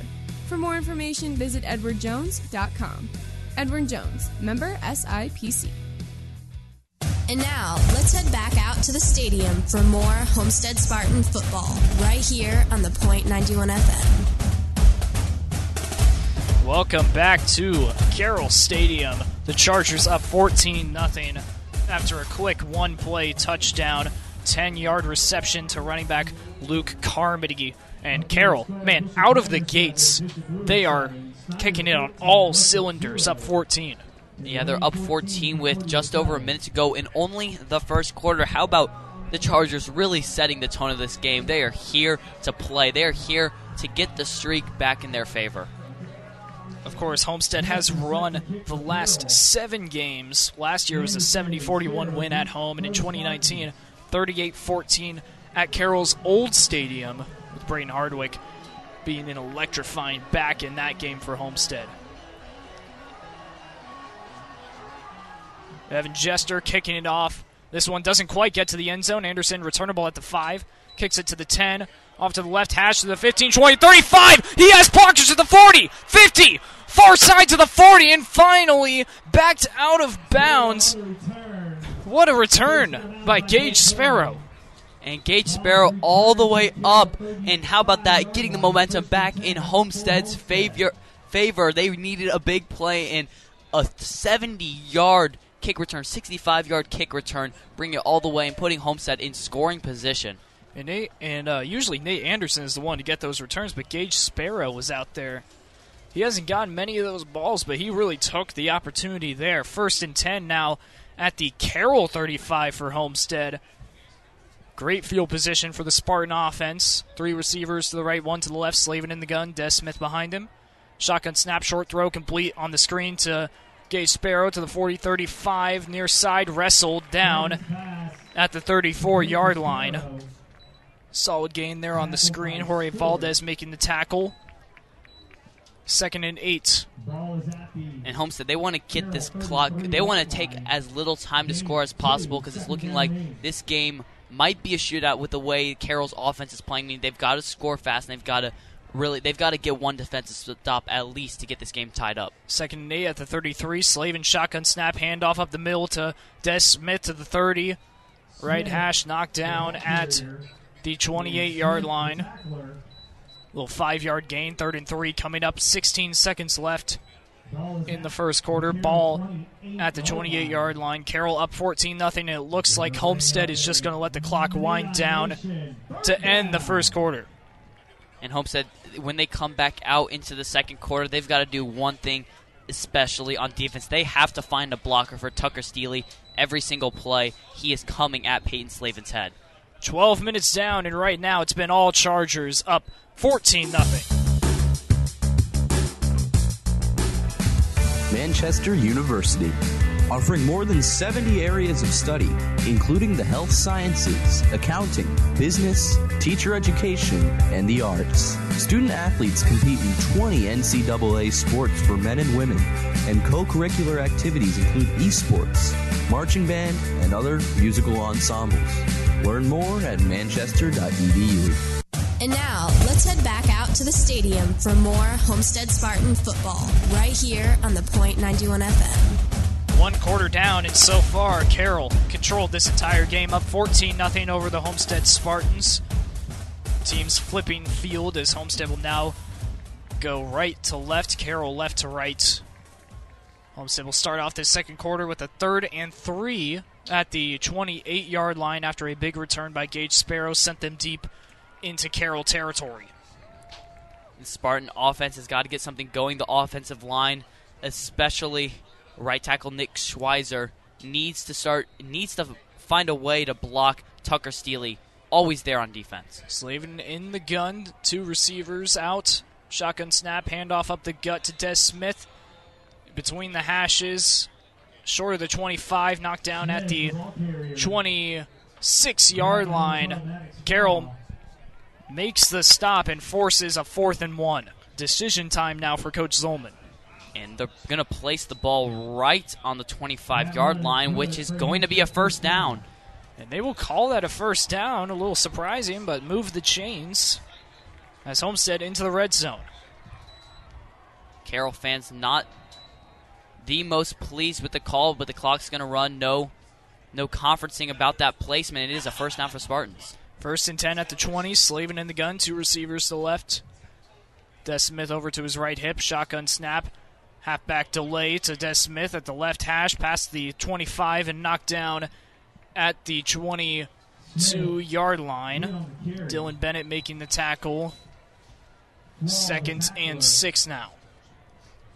Des Smith, Smith Jr. has gotten a lot of usage so far in this game. The past game hasn't been used as much, but that's for a reason. The Carroll has done a great job receiving in the middle and secondary of the field. Second and eight at the 22 yard line. Slavin in the gun, two receivers to the, left, to the right. Shotgun snap, handoff to Des Smith off the hip of the right guard, and he is wrestled down about two yards in front of the line of scrimmage. Alex Smith making the tackle. Another third down here for Homestead. Third and six at the 20. And big decision for Coach Zolman. Do you pass the ball here or do you try to give it back again to Des Smith Jr. to get six yards? A little scoring update. Southside up 7 0 over Northside. Elsewhere in the SAC. Third and six at the 21. Slavin in the gun. Shotgun snap. Rolls right. Steely coming with pressure. Throw to the far side at the 10. Complete to Gage Sparrow. Little hook route. Got it right to him. And into goal line territory. Homestead moves. First and goal at the 9. Gorgeous route running by Gage Sparrow on that hook route. He all the defenders had he had them all faked as he that he was either going to sell the go route or the ball was going to go to Nate Anderson, but no hook all the way out to the sideline, getting the first down. That's the second time today he's gone just enough. 10 minutes left in the second quarter. Homestead down 14 nothing, but driving down the field. First and goal at the 9. Slavin in the gun. Shotgun snap, handoff to Des Smith. Off the right hash to about the five yard line before he is swarmed by a group of Chargers. Alexander Smith in there to help with the tackle. Second and goal at the five. And as Barnes, they only need five yards. They're probably going to hand the ball off again to Des Smith or do a QB sneak. We've seen them do quite a few of those with Peyton Slavin this year. Second and five. Second and goal at the five, I should say. Slavin in the gun. Two receivers to the left. Des Smith behind him. Shotgun snap. Handoff to Smith up the middle. And he is wrestled down about a yard in front of the line of scrimmage. Not much to go there. As Carroll looking for a goal line stop here. Third and goal at the four. Bennett and Anderson all over Des Smith Jr. there. They knew the play call on the five, with only five yards to go to the end zone, and they were all over it, stuffing Des Smith Jr. for no gain. Another third down for Homestead. Third and goal at the four yard line. This is really fourth down territory for this team. Slavin in the gun, two receivers to the left. It's Anderson and Sparrow. Des Smith behind him. The running back. Lyman in motion. Carroll showing goal line defense. Shotgun snap. It's going to be a pass. Throw into the end zone. Incomplete. In and out of the hands of Nate Anderson. Across the field was looking towards the end zone. But Ethan Beaupre making the stop. Fourth and goal at the four yard line. And let's see what the decision is. It looks like Homestead's going to opt for the field goal. And I don't know about this play call. If you're Homestead, you've got to get some points on the board, and you have to get seven, not just three. Make this a one possession game. Great coverage on that last play by Ethan Beaupre. Grady swing the holder. Tug Davis the long snapper. Cameron Jarrett the kicker. Here for Homestead. Fourth and goal at the four. 21 yard field goal up and through the uprights. Homestead gets on the board with 8.26 left in the second quarter. Carroll still up 14 3, though, but Homestead starting to crack into that lead.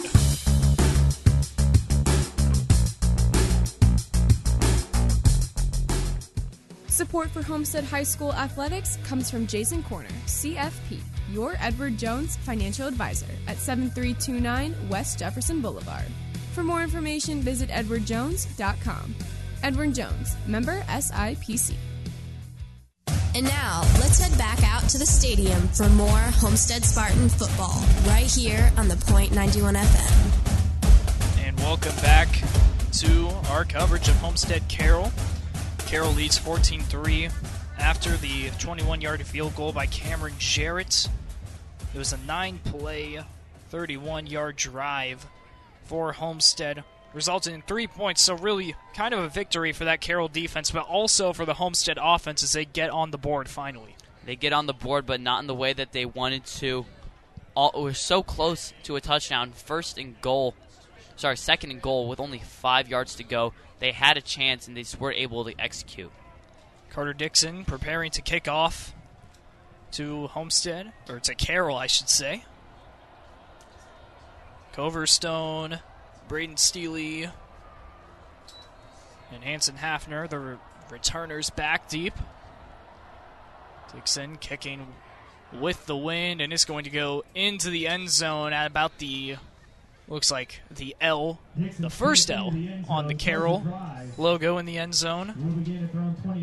Here comes the Charger offense starting off at the 20 yard line with the first and 10. And this is a Charger offense that has worked so efficiently so far in this game. Only 11 plays on just those first two drives with 14 points. They, they work so well together. The most efficient offense in the SAC. First and 10 at the 20 yard line. Carroll Charger offense preparing. Becker, the quarterback in the gun. Three receivers to the left. Shotgun snap. Becker keeps himself on the option and towards the right hash and wrestled down by Carter Coob at the 23 yard line. A three yard gain for Jeff Becker on the QB keeper. Second and seven at the 23. Coob able to sniff that one out from Becker pretty easily.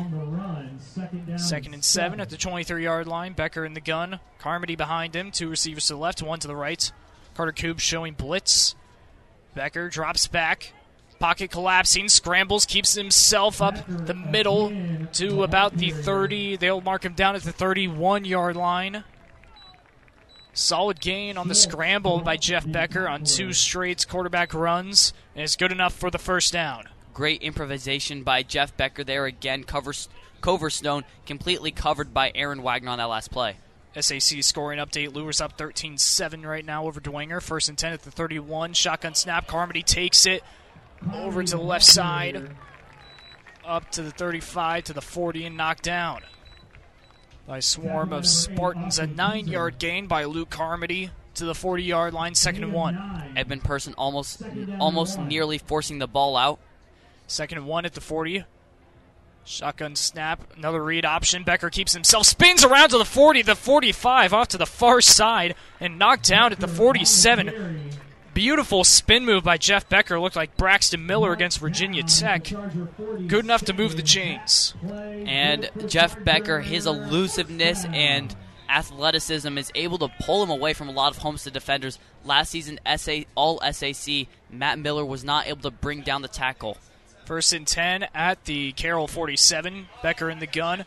Shotgun snap, play action, rolls right, pocket collapsing. He's going to scramble again to the right hash to the 50 sheds a tackle by Detweiler, 40 35. Another shedded tackle and knocked out at the 30, or wrestled out of bounds. They couldn't even bring him down. Aaron Wagner, the one forcing him out. What a keeper by Jeff Becker. Not he got one spin move and then four shedded tackles on that play. Outspun Jackson Chrisman, broke past Toriano Franklin, Kyle Detweiler, Austin Keyser, and Eben Person. First and 10 at the Homestead 30 for Jeff Becker in this Carroll offense. Shotgun snap, delayed handoff to Carmody. 30 25 20 to the near side. 15 10 5. Almost breaking to the end zone. Pushed out of bounds by Aaron Wagner. Another big gain on the ground to the six yard line. First and goal. Get your keys out because Carroll's on a drive.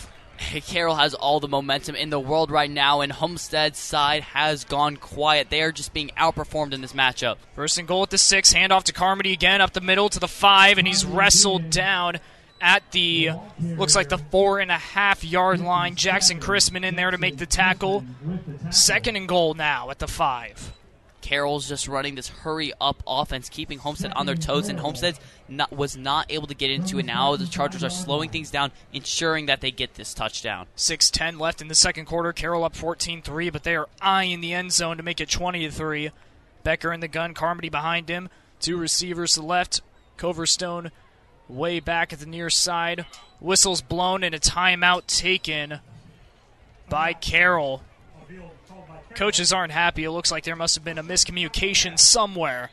But man, Carroll, so far, they're up 11 right now, but it seems like they have dominated this entire game. Minute left in the second quarter. The first half, surely, entirely has belonged to Carroll. And they've really they've moved this ball so fast on offense. Just Homestead they're not able to keep up with it. That's pretty much what it's come down to. The secondary's not able to stay with they're not able to stay with the Chargers, and especially Jeff Becker, his elusiveness has just pushed and packed all the defenders, and he's not afraid to take a hit. We saw in that one 30 yard gain, able to gain a ton of yards shedding tackles. Misled the fans a little bit. It's actually 5.56 left in the second quarter. Carroll runs a minute on the clock for their timeouts. And back to the way Jeff Becker's playing, he's shown to be a true threat both in the passing game and the running game. Second and goal at the four yard line. Carroll up 14 3, eyeing the end zone. Goal line package for both teams. Becker up against the center. Snap, handoff to Carmody. Ball on the ground. Carmody fumbled the handoff in the hands of Max Schultz. A huge stop at the goal line, just like Homestead did twice last week against Northside. They get the goal line fumble and stand. Bring out the Spartan D or offense. Energy sucked out of the Carroll side of the stands. Everyone going quiet. It looked like it was going to be a second and goal from the four yard line, resulting in a fumble. And now Homestead takes over on offense with a chance to bounce back. 5.52 left in the second quarter. Carroll up 14 3, but the Spartans with the ball again. Deep in their own territory. First and 10 at the three yard line. Not entirely a win on that fumble for the Spartans. They are on their own three yard line. They have 97 yards to go to get to the end zone. Slavin in the gun, one receiver to each side. Des Smith behind him. Carroll showing blitz. They are eyeing a safety here. And a safety would just flip the momentum right back into their own hands.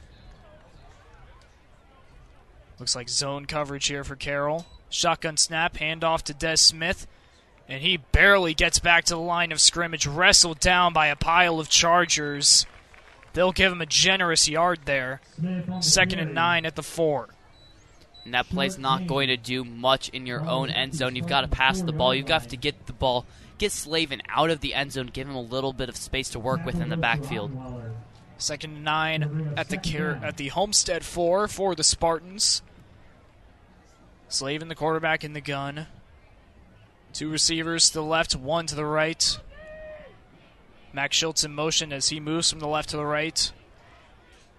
Pressure coming. Shotgun snap, play action, throw. In and out of the hands. And almost intercepted. Max Schultz could not hang on to it, and that was a dangerous incompletion that easily could have gone in the hands of the Chargers. Instead, turns into a third and nine. And Homestead ran this exact same play against Northside last week, having Schultz switch sides, line up on the right side, except that time it resulted in a touchdown for Max Schultz. That time, not so much. Dangerous pass by Slavin, almost picked off. Third and nine at the four yard line for Homestead. Slavin in the gun, two receivers to the right. Big hefties out there. Shotgun snap, Slavin rolls right, short throw to Anderson. Completes on the far side. They will give him the first down as well. Big completion. And actually, yep, they're going to give him the first down. Very close. Pretty much right at the 10 yard reception line. First and 10 at the 14 yard line. And that's the senior captain experience for Nate Anderson, selling the go route, hitting the, cu- the curl route, and just getting enough for the first down. 450 left in the second quarter. Carroll up 14 3. First and 10 at the 14 for Homestead. Slavin in the gun. Two receivers to the left, one to the right. Shotgun snap. Hand off to Des Smith off the hip of the right guard.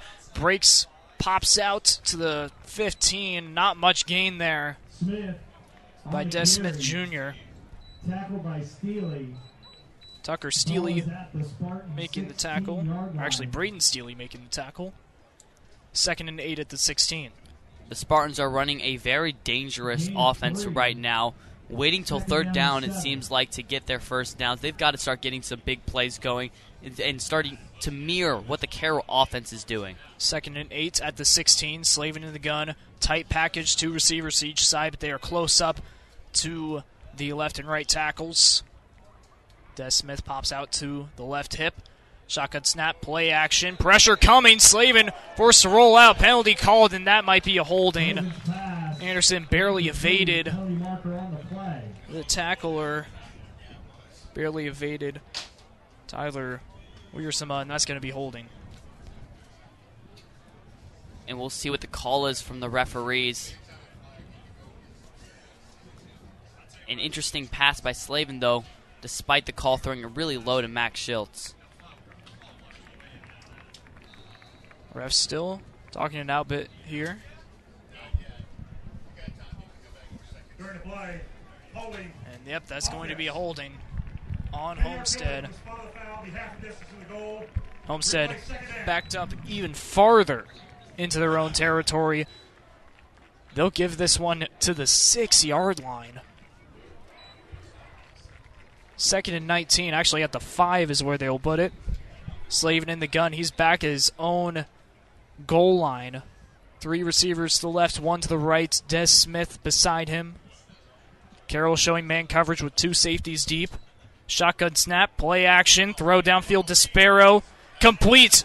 In midfield to the 15, 20, 25. Sheds a tackle to the 30. He's got blockers in space. 50, 40, 45, 30, 20. Can he get to the end zone? Knocked down at the 10 yard line. Gage Sparrow. Have yourself a big play.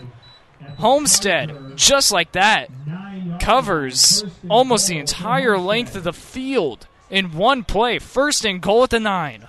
And Slavin looked away after he passed the ball, thought it was thought it was incomplete. It looked like an incomplete ball thrown into triple coverage, and it looked like Sparrow wasn't even gonna get the first down. But he caught it, and the senior shed not one, not two, but three defenders off the catch, and then it was a race to the sideline. Ha- had some great blocks from Nate Anderson, and a 80 yard play for the Spartans. First and goal at the nine.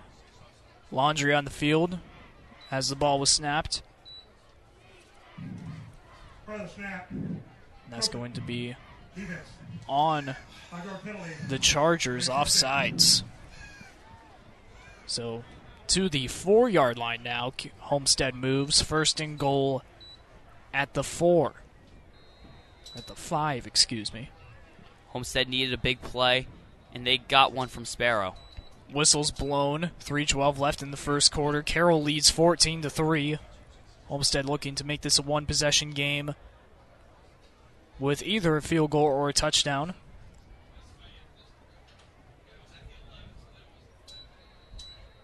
First and goal at the five. Slavin in the gun. Two receivers to his left. Des Smith behind him. Shotgun snap, a high snap. Smith has it on the outside. Run to the right hash 10 and knocked down at the four yard line. Off the left hash. Braden Steely making the tackle.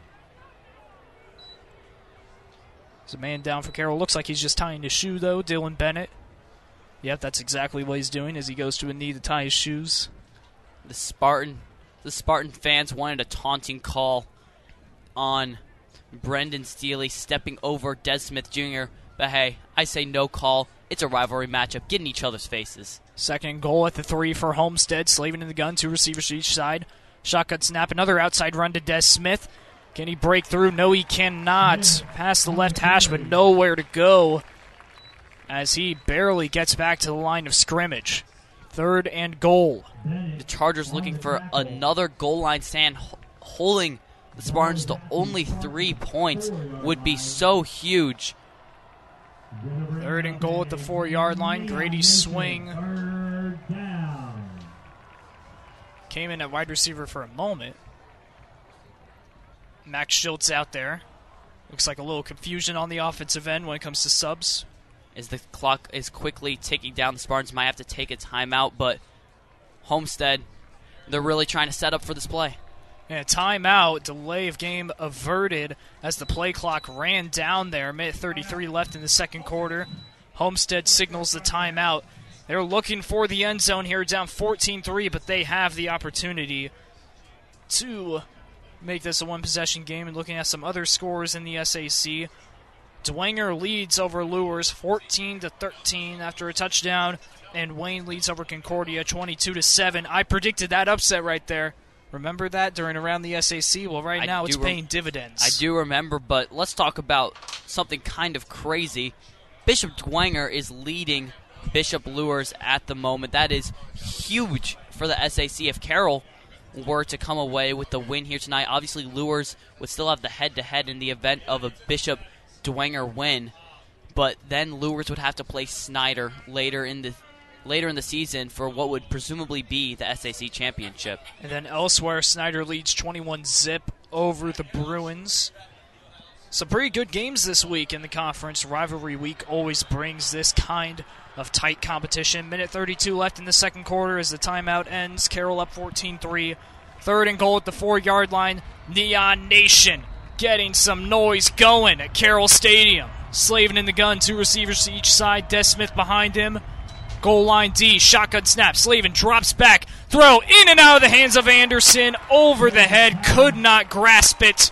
And a fourth and goal forced. And I, the the field goal team's going to come out, and I am at a loss of words for that play. Had Sparrow and Anderson wide open on both on the left side. Ball just overthrown by Slavin. And now Homestead's going to have to settle for another three. Huge win for the Carroll defense. This time, Carter Dixon out to attempt another 21 yard field goal. Cameron Jarrett attempted the last 21 yarder and made it right down the middle. Minute 28 left in the second quarter. Off the left hash. Snap good, hold good. Extra field goal is no good. Missed it wide left from 21 yards out. Carroll's defense comes up big again. I don't believe it. Carter Dixon missing a chip shot field goal. Unbelievable. And Carroll, that that is huge as so much momentum was put into getting points on that drive for Homestead. And just like that, with the missed field goal, the Spartan O comes up empty. And it's really just come down to Homestead not being able to capitalize within the 10 yards. Minute 24 left in the second. Carroll up 14 3, first and 10 at the 20. Becker in the gun, two receivers each side. Shotgun snap, handoff to Carmody up the middle to the 25. Right hash, knocked down, wrestled down at the 25 yard line. Max Schultz making the tackle. Second and inches, just shy of the 30. Uh, no huddle here for Carroll. Becker, snap, throw deep to Coverstone, incomplete. Had him open near side at the Homestead 49, but just overthrew it. Third and inches now at the 29 yard line. Minute three left in the second. The incomplete pass. Carroll now some time has a little bit of time to think about what they're going to do. They're probably looking for a pretty big play, and Homestead knows it. Nate Anderson, the wide receiver, is in at safety for a deep play. Becker, the QB, three receivers to the left, one to the right. Coverstone alone on that right side. Third and one at the 29. Shotgun snap, high snap, handoff to Carmody up the middle. Good for the first down to the 36 yard line. Solid gain by Carmody. Move those chains as he gets the first down to the 36. No huddle. Two receivers to each side. Becker in the gun. Shotgun snap. Drops back. Short throw. completes to Coverstone. The near side to the 45. And steps out of bounds at the 46 to stop the clock momentarily with 50 seconds left in the second quarter. Carroll up 14 3 as they're looking in short time to move down the field. First and 10 at the 47. And Carroll's really trying to move as fast as they can, and they can do that with Coverstone, a really fast, small, wide receiver. He can get down the field pretty quickly. So watch for Becker to Coverstone, deep route. Becker in the gun. Three receivers to the left, one to the right. Carmody behind him. Shotgun snap.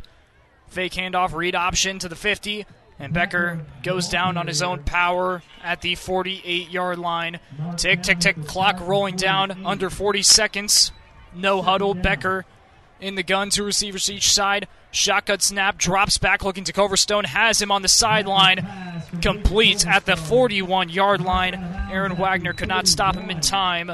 And a first and 10 for Carroll with 30 seconds left.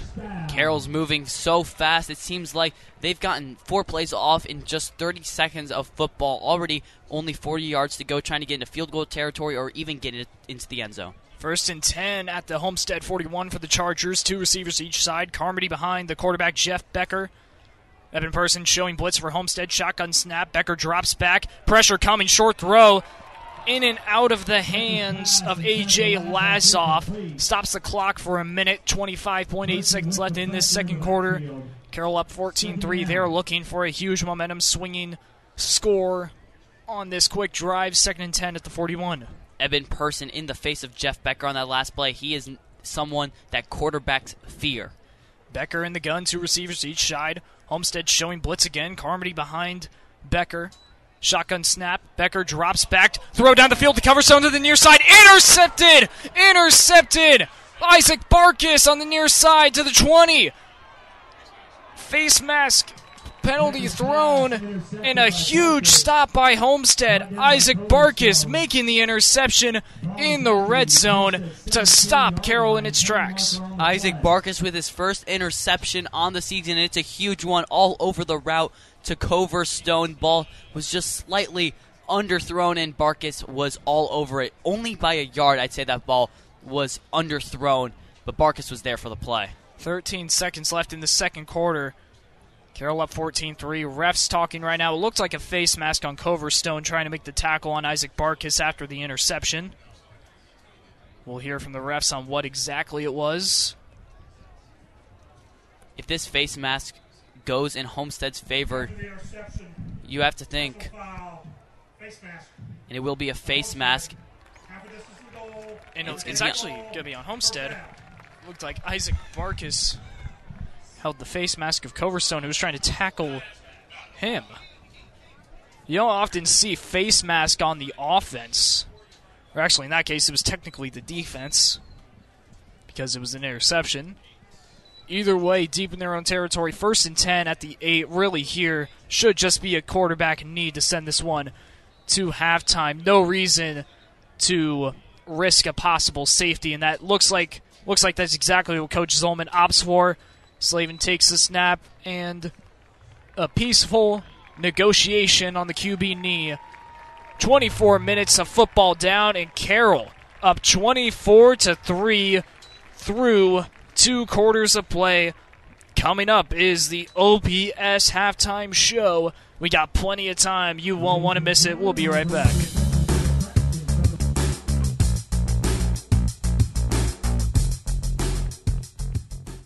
Point is WCYT 91.1 Lafayette Township, Fort Wayne, a broadcast service of Homestead High School, presented by Homestead Media online at WCYT.org.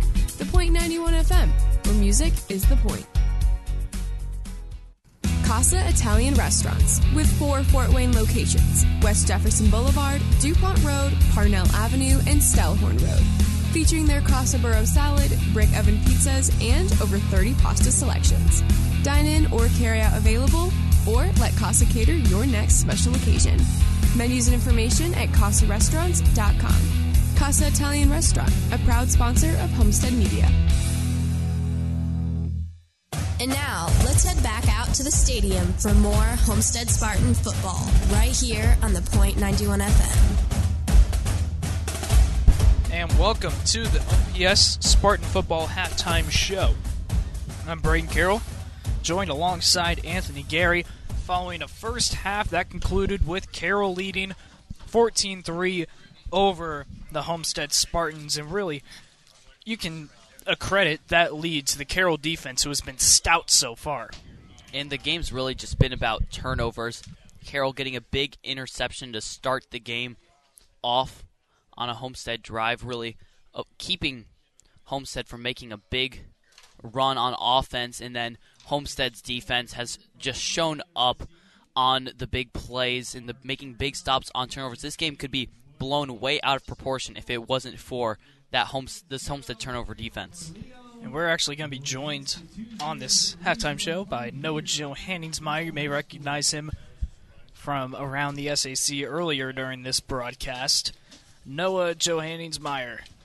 What was your take on that first half of play from the Homestead team? They only put up three points. They had plenty of opportunities to get more than that. But really, just this Carroll defense have, has stepped up to the occasion, forced some field goals, actually, a missed field goal by Carter Dixon. Just not much production so far. Yeah, it was really disappointing that the Homestead offense was not able to capitalize once they got into the red zone. They ran over 30 plays of offense in that first half, and they were able to consistently convert on third down and conversions or attempts with going five for eight in that first half. They really need to get it going in the red zone, though, and the defense was able to make up some big plays with that fumble recovery in the red zone and then that interception to end the half by Isaac Barkis. And really, I don't see any impact players so far in this game. I'm just seeing this perfectly functioning Carroll offense and defense where it seems like everybody's kind of working together here. I'd like to. I'd actually like to give out a couple shout outs to two players that have made a huge impact so far this game, both on the key, Carroll defense.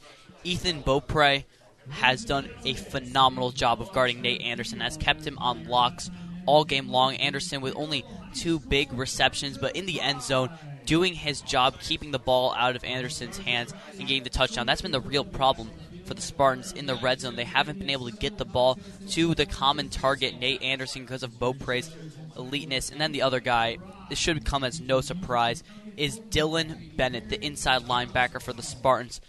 Has just done so well and is laying out hit after hit against the Spartan offense. For me, I got to go with Jamison Coverstone as the impact player. He had that 56 yard touchdown reception early on in that first half to get the Carroll offense going, and he has been a big impact player all throughout that first half. And looking at some scores around the SAC, right now Wayne leads 22 14 over the Cadets in the second quarter.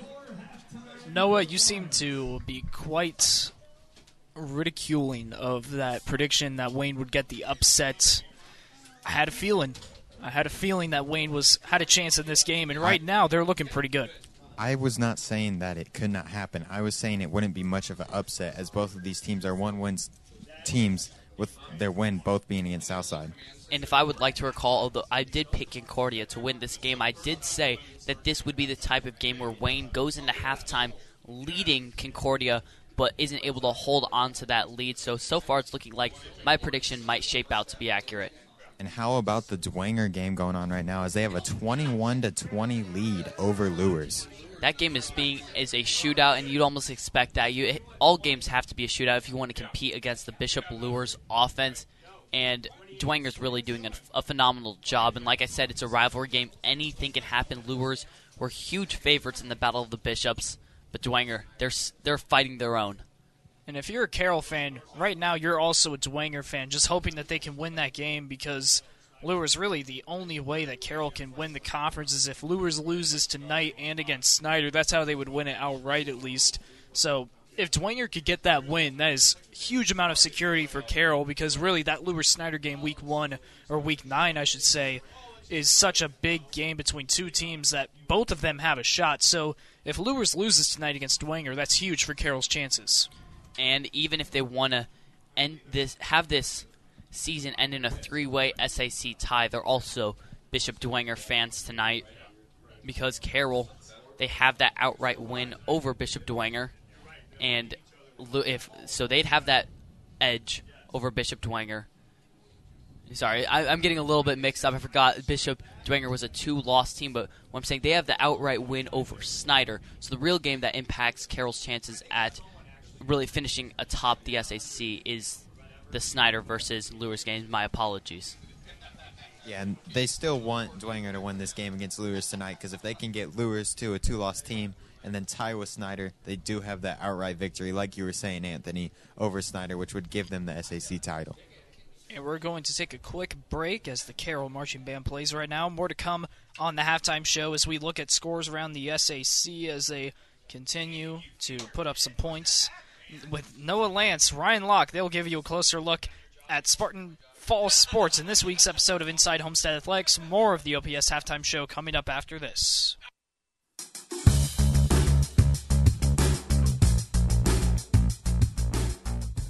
Marco's Pizza, located at 10345 Illinois Road, inside the shops of Scott Road. Marco specializes in pizza, subs, and more. Order online at marcos.com or by phone at 625 6800. Thank you, Marcos, for supporting the Point 91 FM and being a proud sponsor of Homestead Media's athletics coverage. And now, let's head back out to the stadium for more Homestead Spartan football right here on the Point 91 FM. Good evening and welcome to another edition of Inside Homestead Athletics right here on the Point 91 FM. I'm your host, Ryan Locke. Noah Lance will join later with an interview. In this episode, we will recap sports scores and records for all Homestead sports teams this week. Starting with events from this past week, first up, boys tennis. The boys tennis team took the sectional home with a win Thursday. On Wednesday, the team won 5 0 over Wayne, and on Thursday, they were able to claim the sectional title for the eighth straight year, winning 5 0 over Canterbury. Their next match will be regionals Tuesday when they ha- head to the Carroll Regional. Now on to cross country. On the boys' side, senior Ethan Bates finished fourth place, followed by Chase Molden in 22nd and Aiden Waugh in 25th. Overall, the boys' team finished in third place, bringing their state ranking up to 25th. And the girls' team had a successful week as well at a muddy Huntington North Invitational. The girls' team finished third as the team led by second, 13th, and 14th place finishes from Ahasa Kanabla, Lauren Sahington, and Lexi Goebel. The girls are now ranked 15th in the state. Both teams travel to Terre Haute tomorrow. Up next is volleyball. The volleyball team got the win Tuesday against the Northrop Bruins to 3 0. On the stat sheet, Ellie Spang had 3 aces, Haley Biedenbach had 23 assists, Addie Tennell had 2 blocks, Olivia Cron had 15 digs, and Kendall Fry had 13 kills. They fell to the Carroll Chargers last night, 3 sets to 0. The team heads to Lafayette Jefferson tomorrow. Good luck to the ladies.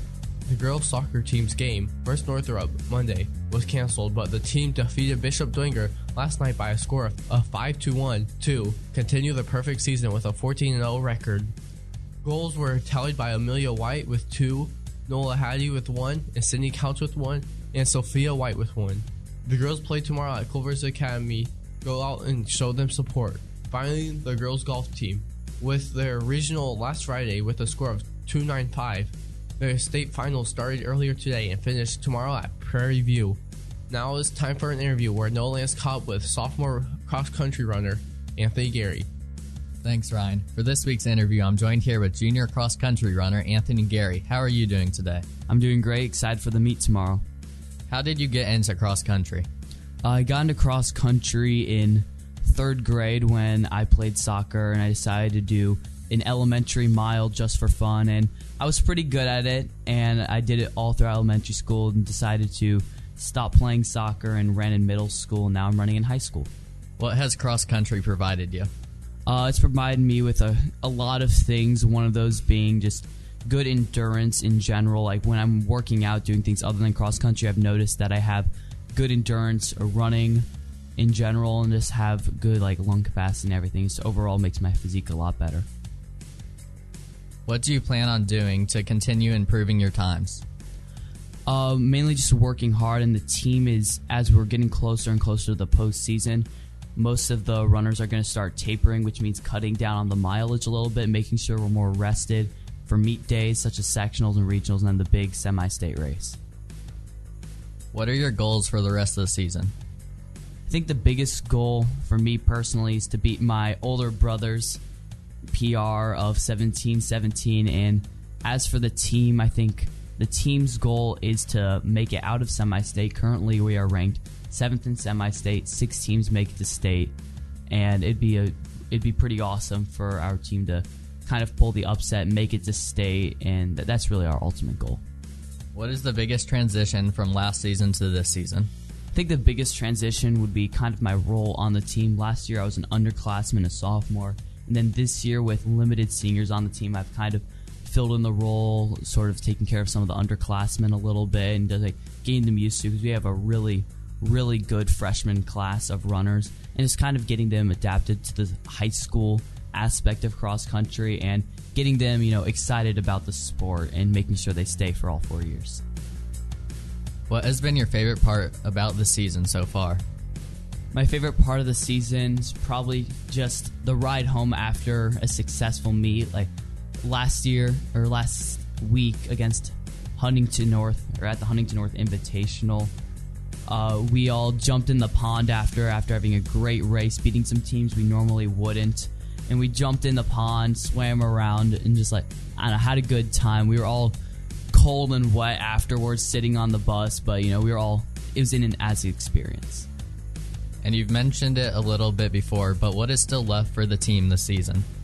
Still left for the team is we have a big invitational Nike Twilight where you run at nine o'clock at night this Saturday, and then uh, after that it just goes straight into postseason. We have sectionals with sectionals and regionals, which will easily get out of, and then semi-state, which is the big race, and then of course state.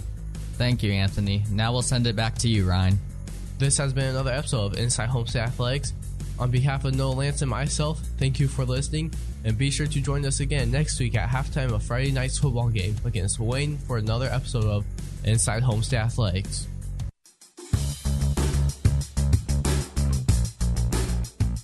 Casa Italian Restaurants with four Fort Wayne locations West Jefferson Boulevard, DuPont Road, Parnell Avenue, and Stellhorn Road. Featuring their Casa Burro salad, brick oven pizzas, and over 30 pasta selections. Dine in or carry out available, or let Casa cater your next special occasion. Menus and information at CasaRestaurants.com. Casa Italian Restaurant, a proud sponsor of Homestead Media. And now, let's head back out to the stadium for more Homestead Spartan football right here on the Point 91 FM. And welcome back to the OPS halftime show. I'm Braden Carroll, joined by Anthony Gary and Noah Johanningsmeyer. We got about seven minutes left in this halftime show. Carroll leads 14 3 after 24 minutes of football enjoyment. And we have some stats, some fresh stats from that first half. Noah Johanningsmeyer bringing us the info. Yeah, and in that first half, Carroll had a total yardage of 184 yards on offense. Homestead with 161.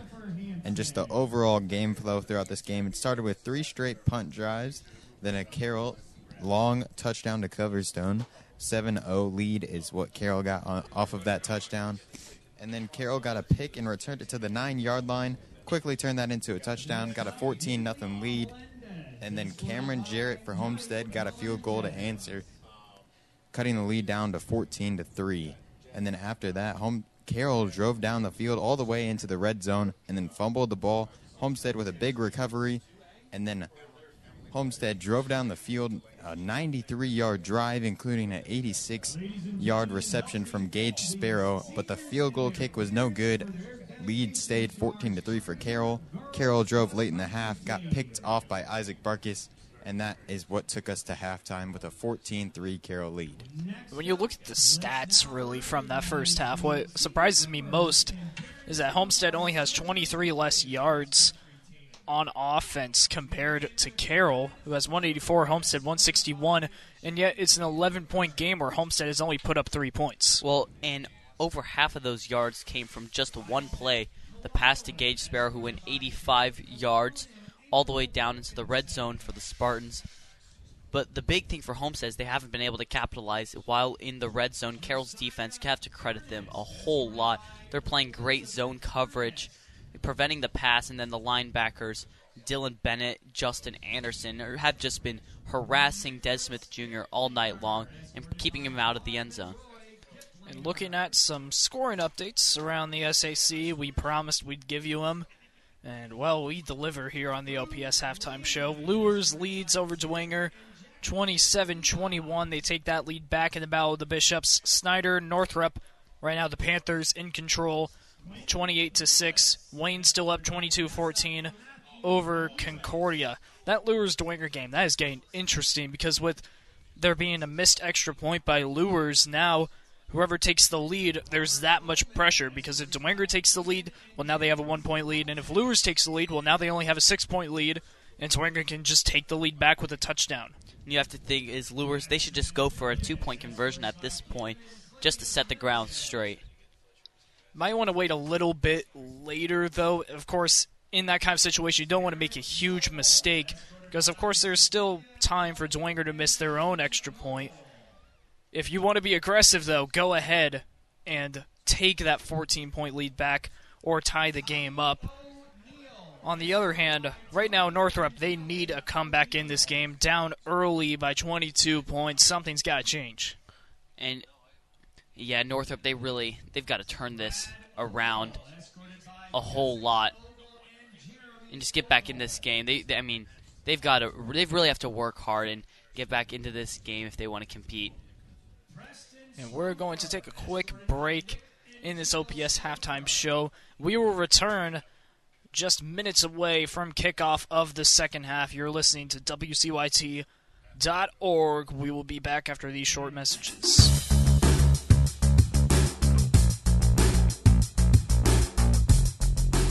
Casa Italian Restaurants with four Fort Wayne locations West Jefferson Boulevard, DuPont Road, Parnell Avenue, and Stellhorn Road. Featuring their Casa salad, brick oven pizzas, and over 30 pasta selections. Dine in or carry out available, or let Casa cater your next special occasion. Menus and information at CasaRestaurants.com. Casa Italian Restaurant, a proud sponsor of Homestead Media. Marco's Pizza, located at 10345 Illinois Road, inside the shops of Scott Road.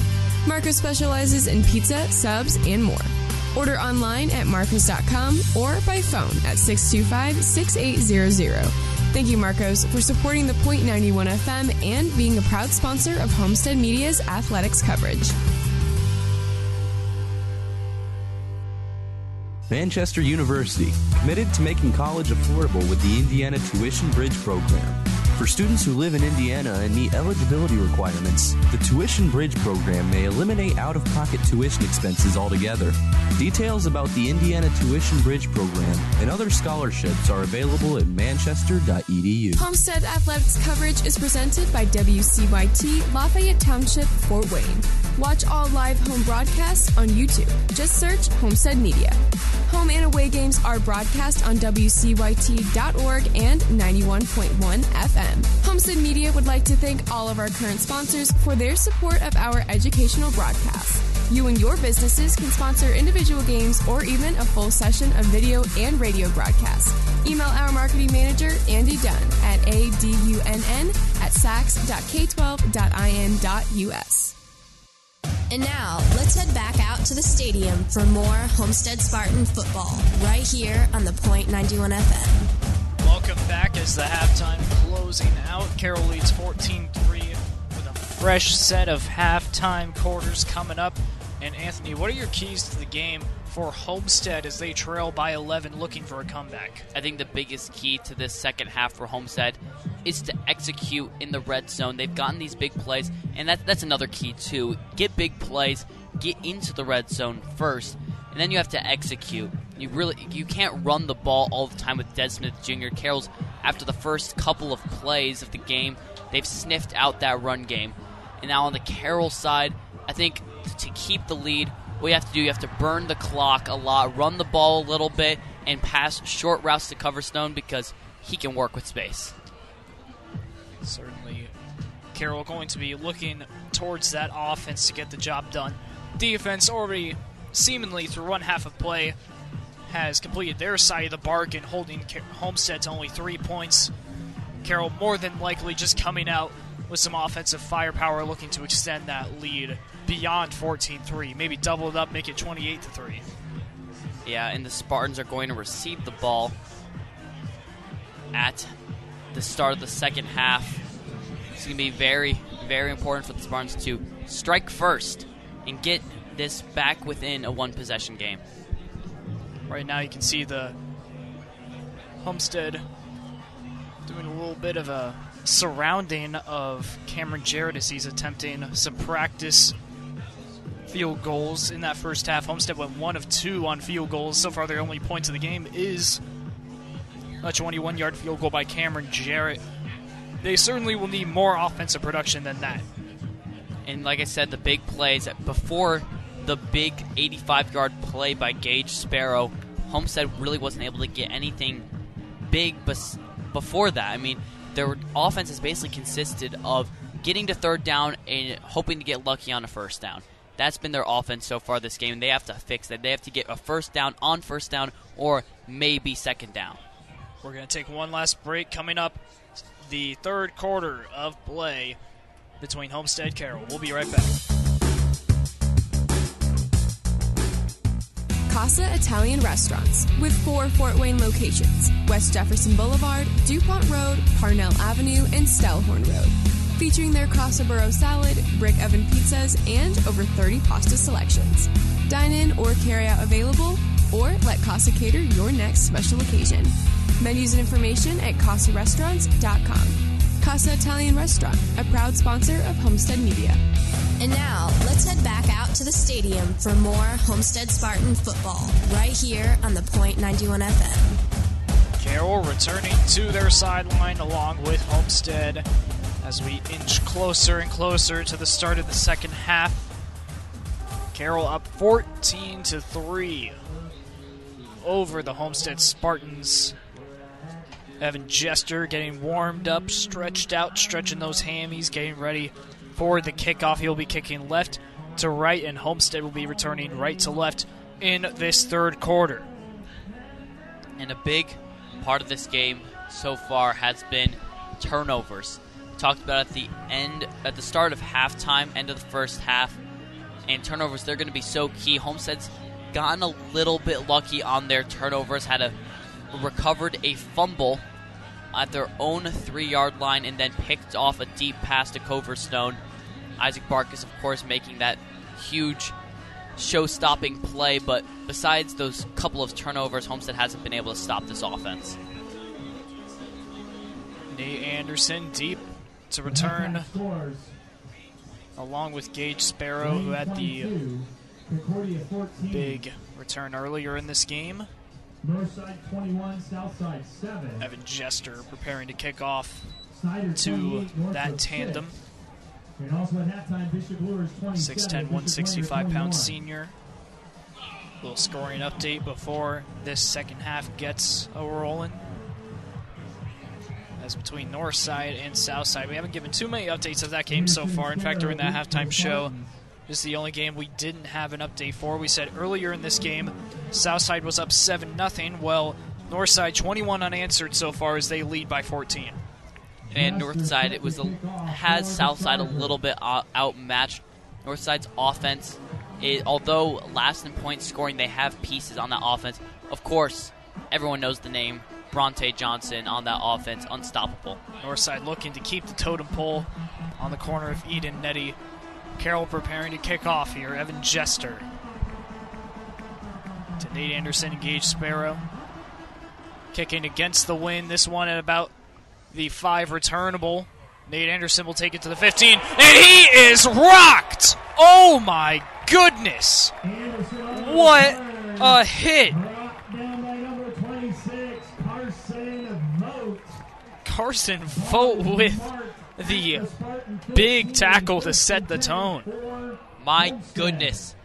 Anderson saw Vogt coming, tried to do a little step, and Vogt was all over him, ramming himself into Anderson. He looked Anderson looked a little bit shaken up on that play, and now Homestead has the ball at their 15 yard line. First and 10 at the 15 for Homestead. Slavin in the gun, two receivers each side. Snap, Slavin drops back. Slip screen, incomplete to Anderson. Knocked down by Mark Murray as he tried to get it to the speedy senior. Second and 10 at the 15. The Spartans haven't been able to get a single short within like three yard pass this entire game. This defensive line's doing a great job. That's the third ball they've swatted down this entire game. It's only the start of the second half. Second and 10 at the 15. Slavin in the gun. Three receivers to the right, one to the left. Flag called, and it looks like Tucker Steely jumped on that left side. That's going to be offsides on Carroll.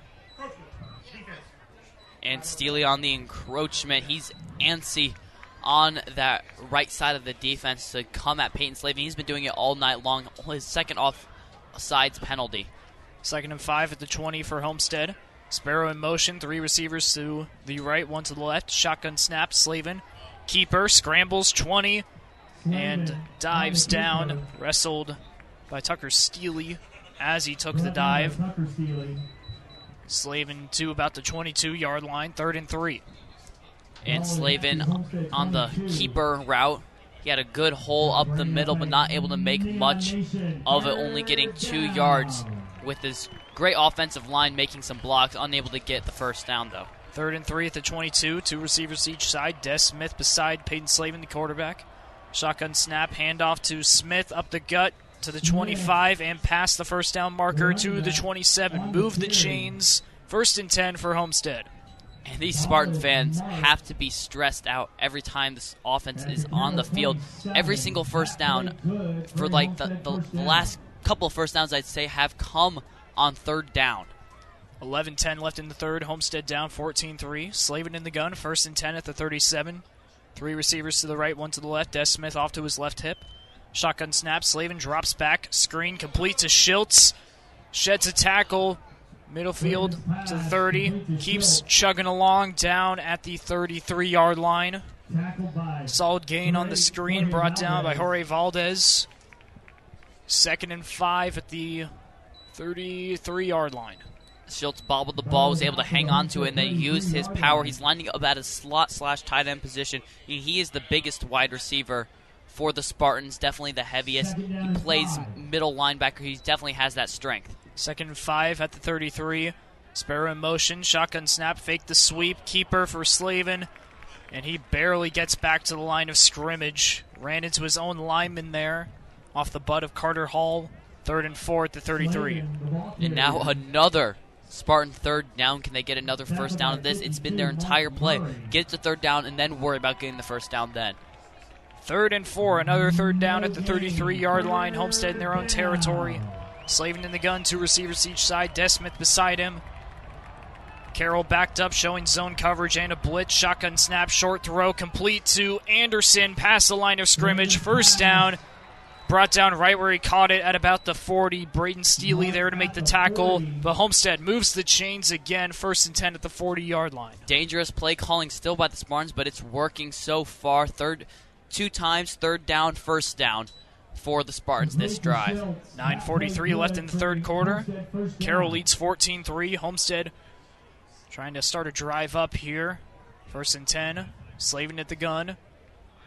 Two backs in the backfield with him. Shotgun snap, handoff to Smith up the gut to the 45 and knocked down about the 48 yard line. Nice eight yard gain there by Des Smith Jr. Second and two at the 48. And uh, Des Smith Jr. is actually able to get some yardage on that play. His highest yardage as the refs waving their hands in the sky.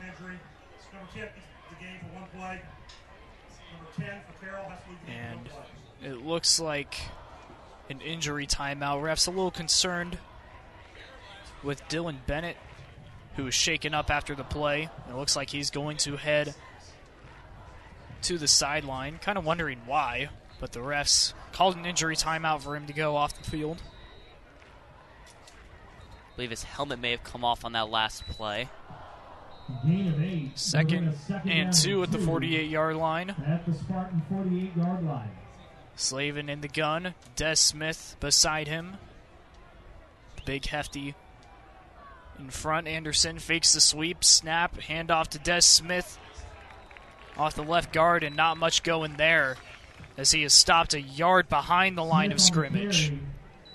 Down by. Jack Loss on the play. Aaron Jackway making the tackle. Ball is at the Spartan 40. In a third and three now at the 47 for Homestead. Yet another Spartan third down. Now Dylan Bennett coming back into the game. He's harassed Smith all night long. He's just so important at that inside linebacker position. Third and three at the 47. 8.16 left in third. Homestead down 14 3 over Carroll, or behind Carroll. Slavin in the gun. Shotgun snap, throw, quick throw on the slant. Complete to Anderson past the first down marker and brought down at the 46 yard line. Aaron Stewart making the tackle, but not before Anderson gets enough for the first down. And the Spartans are burning the clock off. Is that a good decision? I don't know. They're down 11 points, already four off the clock in just this first drive. They're only at the 47 yard line for the Chargers, and four minutes already off the clock. First and 10 at the 46 yard line. Homestead now in Carroll territory, Slavin in the gun. One receiver to each side, Des Smith behind him. Carroll showing blitz. Shotgun snap. Des up the middle. And brought down about two yards in front of the line of scrimmage. Dylan Bennett making the tackle, second and eight at the 44. And everywhere Des Smith Jr.'s Dylan Bennett is there, Spartans really have to worry about Des Smith Jr. again. He's coming off of an injury. He's nursing that ankle a little bit still, wearing a wrap. It's protecting that high ankle sprain. It's now second and eight for the Spartans. Looking over to the coach's side to try to come up with a play call. At the 44 yard line, Slavin in the gun. Des Smith behind him. Receiver, two to the left, two to the right. Man coverage for Carroll. Snap. Smith up the middle, and not mm-hmm. much going there. Barely gets back to the line of scrimmage. Jackway with the tackle. And Des Smith Jr. looking a little bit shaken up on that last play. Gets up, but no gain. No gain, third and eight. Now at the 44 yard line. Slavin in the gun. Des Smith, the running back behind him. You can hear Neon Nation getting loud and proud for the Carroll Chargers. 6.28 left in the third. The press box is literally shaking right now. Carroll up 14 3. Slavin in the gun. Three receivers to the left, one to the right. Shotgun snap. Slavin drops back, steps up, short throw, in and out of the hands of Grady Swing. Wanted him on the short in route, but Swing could not keep his hands around it. Fourth and eight forced by this Charger defense. And the Spartans look like they're electing to go for it. And I mean, they have to. They're down 11 points, and they just took almost six minutes off the clock. This kind of part in between the 40s, this is exactly where Coach Zolman loves to go for it. Fourth and eight at the 44. Slavin in the gun. It's actually going to be a QB punt. We see this a few times. Little knuckleball to the far side. Wrestle market out of bounds at the 20s, so not a bad result. Actually, they'll keep on walking up to the 17 yard line, so not a bad result on that QB punt for Peyton Slavin. But the failure to execute after taking six minutes off the clock, down 11 points in the second half, that's not what you want to do with the Spartan offense. They've got to start getting first downs earlier and earlier in the drive. They can't keep waiting because now you just gave Carroll the ball back. This offense, who has looked pretty much unstoppable despite only having 14 points on the board and only 18 minutes left to play in the game. First and 10 for Carroll at the at their own 17. Becker in the gun, two receivers to the right, one to the left. Homestead showing blitz, snap, handoff up the gut, and he goes nowhere. Carmody Carmody on the carry. tried to keep going upfield, but Person.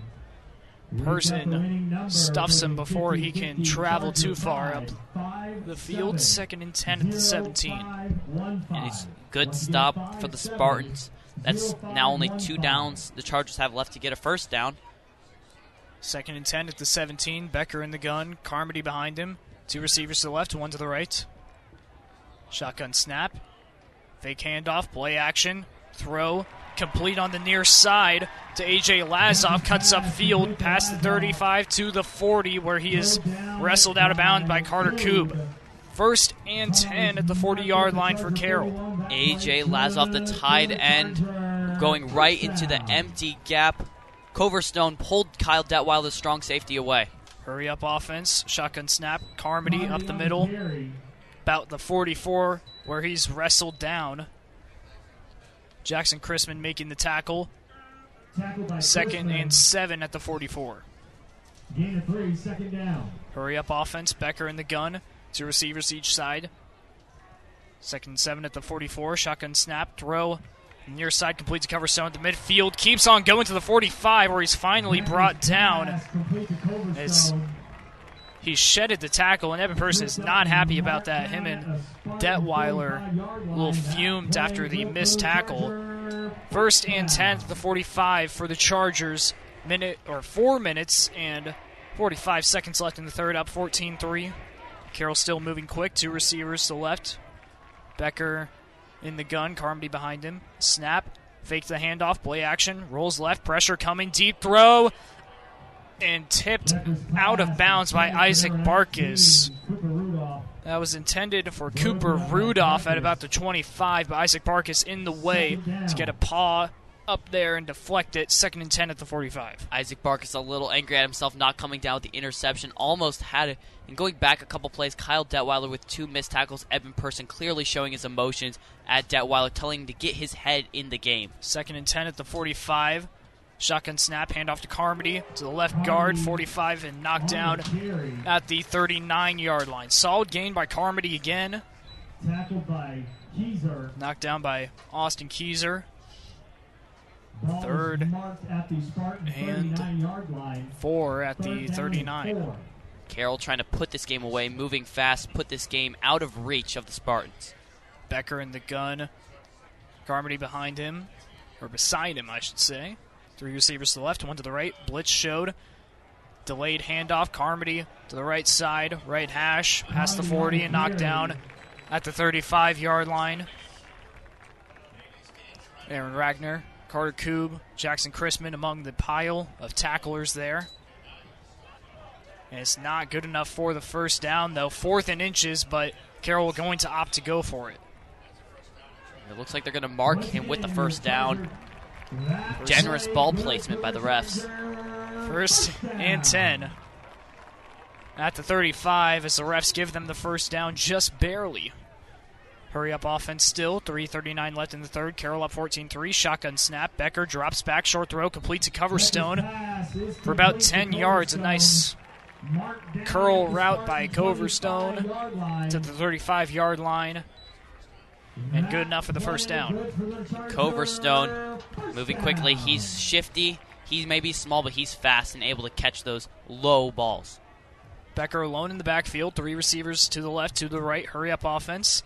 Keeps himself on the QB draw. Fake screen. Sheds a tackle to the 25 20. And finally wrestled down by Isaac Barkis at the 16 yard line. A nine yard gain on the QB draw by Jeff Becker. Second and one down to the 16 yard line with three minutes left in the third. It is not easy to shed a tackle from Jackson Chrisman, and he just did. Jeff Becker, quarterback, Carmody behind him, two receivers each side. Snap, throw to Coverstone in the end zone. Almost had the one handed grab and a flag thrown. That might be pass interference on somebody. There was a hands between both Barkis and Coverstone. It could be on either one of them. But Jamison Coverstone almost came up with a fantastic grab. And it looks like it's probably going to be on Isaac Barkis. The pass interference. He had a hand on Coverstone's shoulder pad. Can't do that. That would have been a touchdown if Coverstone caught it, and it will be PI on Isaac Barkis. First down, automatic first down for Carroll. Really, that was kind of a desperation moment. Had to do it to stop the touchdown, but a first and 10 now at the 9, first and goal. Becker under center, two receivers each side, blitz showing. Halfback toss to Carmody to the near side, 10 5. Still up, spins past a tackle from Carter Koob and wrestled out of bounds by Isaac Barkis at the one yard line. Becker and Carmody, they just refuse to be knocked down on the ground. And they're really making this Homestead defense look poor, missing so many tackles. 240 left in the third. First and goal at the one. QB sneak by Becker, and he goes nowhere. Ran into his own O lineman, had nowhere to go. Third and goal at the one, and a flag thrown late after the whistle. It's there. It's getting chippy. We said it would get chippy in this rivalry matchup, and some words were exchanged. This one's going to be on Carroll. It looks like. The refs are discussing who to penalize. If this is on Carroll, that is certainly something that Coach Dinan's not going to be happy about. After the play was over, unsportsmanlike conduct, offense. And it is on Carroll. Unsportsmanlike conduct, a little extracurricular activity. And now Carroll trying to figure out what to do is their third down and goal way out. Is now third and goal back at the 16 yard line. Becker in the gun. More than likely a pass coming up here. Three receivers to the right, one to the left. Those receivers to the right bunched up. Carmody behind him. Shotgun snap. Little fake toss, a flea flicker. Becker, pressure coming, and Homestead, they sniffed that fake out. Becker keeps himself before. Oh, whoa! What a hit, and that's a late flag. That's going to be a penalty on Aaron Wagner. Way too much power on that hit. More than might, certainly, from Aaron Wagner. That's going to be on Homestead. You cannot do that. And the referee's discussing Jeff Becker was surrendering himself to go out of bounds, and Aaron Wagner with the RKO tackle over the head, throwing him out of bounds. Wagner pleading his case. And he's going to argue that that shouldn't be a penalty, but I mean, you cannot do that. That is a late hit and unnecessary roughness for a reason. Third down, and boy, this game is getting chippy already. Oh boy, and nobody on Homestead's side agrees with the call. I mean, it, it is a very 50 50 play call. And you can't see it, but I will tell you, Aaron Wagner literally picked Becker up as he was heading out of bounds and threw him over his shoulder. It's it's a tough penalty to call, but in my mind, it was the right penalty to call. And yeah, the reason I say it was a 50 50 call and why it could be debated both ways is it looked like Becker wasn't necessarily surrendering himself out of bounds. He was more going for the hit on Wagner, as we've seen him do a couple times tonight, and Wagner wasn't going to have any of it. Maybe a way, not maybe, definitely excessive force use, though. Third and goal at the nine. Becker in the gun. Three receivers to the left, one to the right. Carmody behind him. Homestead showing blitz. 2.12 left in the third. Carroll up 14 3. Shotgun snap. Becker drops back. Rolls left. Keeps himself 10 5. Still on his feet and uh, tripped up at the seven yard line. Fourth and goal forced after two yard scramble. And here comes the kicking team to line up for the extra point or field goal, but it is pretty much an extra point range. Chip shot. Homestead missed, made one earlier and missed one earlier. We'll see what Carroll can do. But a couple penalties really even out. 15 yard penalty on Carroll, then a 15 yarder on the Spartans, and now it's going to be a fourth down field goal. 24 yard field goal here for Sebastian Lopez. Up through the uprights and good. No problem on the right hash. 24 yards out for Sebastian Lopez, the All SAC second teamer last season. And Carroll takes the 17 3 lead with a minute 25 left in the third over Homestead. Marco's Pizza, located at 10345 Illinois Road, inside the shops of Scott Road. Marcos specializes in pizza, subs, and more. Order online at marcos.com or by phone at 625 6800.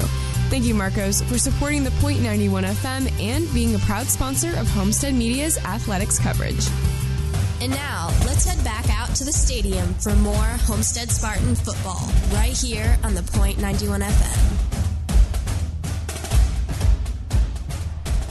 Welcome back to Carroll Stadium, where Holmes, where Carroll's leads 17-3 with a minute 25 left in the third quarter. After the field goal by Sebastian Lopez from 24 yards out, resulted in three points. Now a 14-point lead for Carroll. And the music playing here at Carroll Stadium, it's got people up and moving. They're blaring that music, I'll tell you. Evan Jester lining up for the kickoff. A lot of dubstep here being played by the Carroll DJ. Getting Neon Nation hyped. You'd wear neon to a dubstep festival. That's exactly what Carroll's done for a long time. Kickoff against the wind. Returnable not as it heads into the end zone for a touchback at about the H on the Chargers logo in the end zone. And here comes the Spartano at the 20 yard line with a first and 10, fresh set of downs, and the opportunity to make this a one possession game, which they desperately need to do on this drive. And you know, with this with this game getting really, really physical and getting passionate, we'll say between the players, you know, you can expect this defense, who has played phenomenal all night long, laying out big hits. You can expect them to have targets on Nate Anderson, Peyton Slavin, and Smith Jr.'s backs as they're going in for their hit. Minute 25 left in the third. Carroll up 17 to 3. Homestead needs some kind of score here to gain momentum.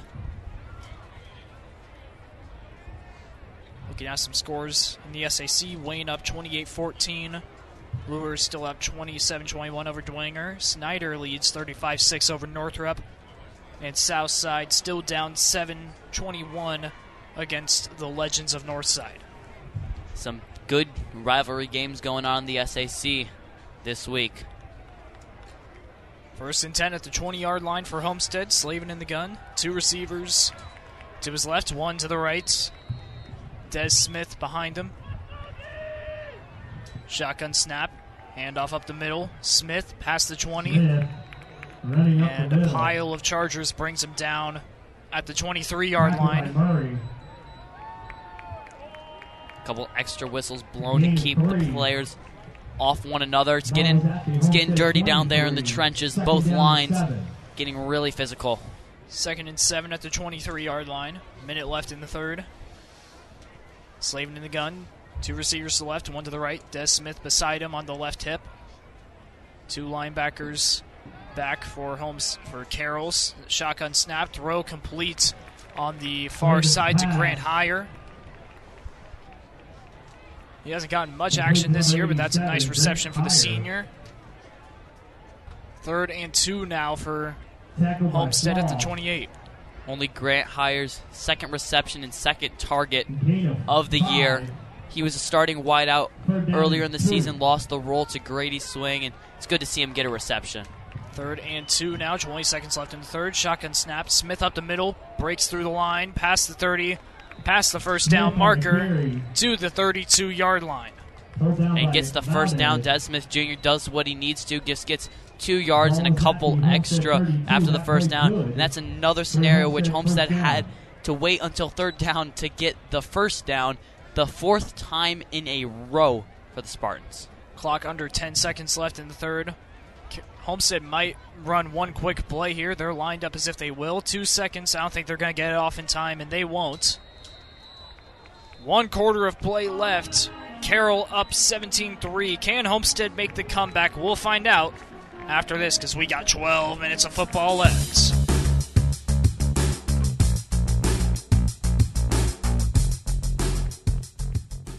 The point is WCYT 91.1 Lafayette Township, Fort Wayne, a broadcast service of Homestead High School, presented by Homestead Media online at WCYT.org. The Point 91 FM, where music is the point. Casa Italian Restaurants, with four Fort Wayne locations West Jefferson Boulevard, DuPont Road, Parnell Avenue, and Stellhorn Road. Featuring their Casa Burro salad, brick oven pizzas, and over 30 pasta selections. Dine in or carry out available, or let Casa cater your next special occasion. Menus and information at CasaRestaurants.com. Casa Italian Restaurant, a proud sponsor of Homestead Media. And now, let's head back out to the stadium for more Homestead Spartan football right here on the Point 91 FM.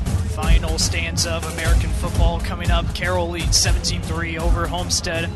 12 minutes left. Carroll moving right to left. Homestead left to right as Slavin leads the Spartan offense at the 32 yard line with a fresh set of downs. Two receivers each side. Des Smith beside him. Carroll showing blitz off the edges. Snap, play action. Slavin throw incomplete. Intended for Gage Sparrow at the 45 yard line, but not quite to him. Second and 10 at the 32. Coverage by Justin Anderson breaking up the pass to Gage Sparrow. That was another sh- short post route to Gage Sparrow that Slavin was looking for. You see that route all the time, usually works. Second and 10 at 32. Same formation. Slavin drops back. Throwing deep downfield to Anderson. And in front of his feet. Could not get it far enough to Nate Anderson. Third and 10 after two incompletions. It looked like coming out of the quarter time, end of quarter timeout. Coach Skelton probably said, "Slayton, you ha- Slavin, you have to start throwing the ball deeper because we don't have much time to work with." And both times there, incomplete pass. Big third down, third and 10 at the Homestead 32. Slavin in the gun, two receivers each side. Blitz showing. Snap, play action. Slavin darts downfield, incomplete. Couldn't get it to Sparrow. That's three incompletions and three Two short passes by Peyton Slavin. Here comes the punt team. Justin Anderson again, the exact same route, the exact same pass deflection. It was a mere image play for Justin Anderson. All he had to do was stay in front of the ball, knock it down, and now Homestead has to punt. Carter Dixon, the punter. Get ready to send it to Hanson Hafner. Lined up at the 35. Fourth and 10 at the 32. Good snap. Solid punt. Hafner signals fair catch at the 29. And here comes the Charger offense, hoping to extend the lead and put this game away. This is such an uber important drive for the Spartan defense. They have to get a turnover. I mean, that's the only way that Homestead can really get back in this game. Down two possessions with only 11:43 left to play. They've got to get a turnover and get the ball back in the offense's hands as fast as they can. A little scoring update here. Dwenger now leads 28 27 over Luers, takes the one point lead. That's huge. First and 10 at the 30. Becker in the gun, two receivers each side. Carmody behind him. Snap. Becker drops back. Plenty of time. Throws downfield over the head of Cooper Rudolph. Had him open. He had some space on Austin Keyser, but over the head into the sideline. Second and 10 at the 30. And Becker just testing out his arm right there, throwing to a new target that time. AJ Lassoff unable to connect with him on the deep pass. Second and 10 at the 30 yard line. Becker in the gun. Two receivers to each side again. Carmody behind him again. Keyser and Barkis, the safeties back. Past the first down marker for Homestead. Man coverage, shotgun snap, hand off to Carmody, off to the right side, past the right hash, 35, knocked down at the 38 yard line. Solid gain by Carmody, about eight yards, and a late flag. Again, another late flag. Kyle Detweiler. Making the tackle, but we'll see what this flag is. In this one, the Carroll players already walking back. It looked like Cooper Rudolph said some words to the referee and head ref having none of it. Third and two. At Carroll's own 38, but this might be moved back if this is on Carroll. After the play was over, unsportsmanlike conduct on the offense. And it is on Carroll, unsportsmanlike conduct. Third down, and the ref's going to move that ball way back. 15 yard penalty, third and 17 now at the 23. And in a game like this, where offensive, where unsportsmanlike conducts and late hits have been called fairly loosely, you can't say anything to the ref. And Cooper Rudolph making a mistake there, trying to talk to him. Ref having none of it. Third and 17 at the 23 for Carroll. Got a lot of ground to cover here on this down. Becker in the gun. Two receivers each side. Carmody behind him. Homestead showing the linebacker blitz from Person. Watch out for him on the right side. Shotgun snap. Drops back. Pocket collapses. Becker. He's sacked.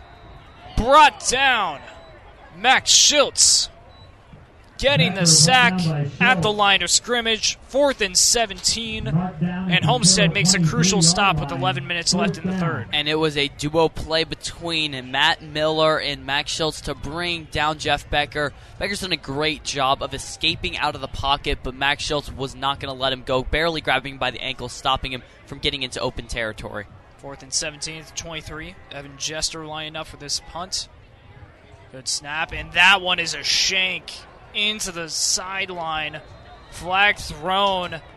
Evan Person might have gotten a little too aggressive on the return block. Punt doesn't get even to the first down marker. They'll make they will call that a 16-yard punt by Evan Jester, but we'll see what this flag is. It might move Homestead back a little bit. And Evan Person just laying out the block. The whistles were already blown, pushing his guy down.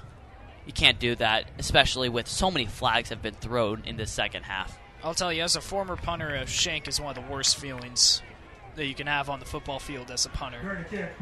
Holding on receiving team. And that is going to be holding 10 yards from the end of the on. Homestead.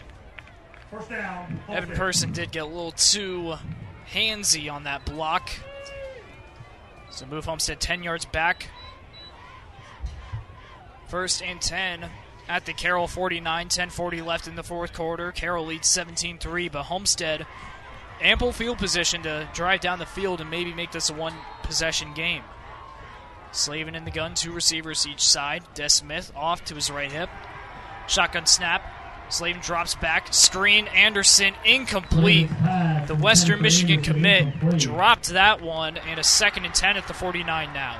So much pressure on Nate Anderson right there.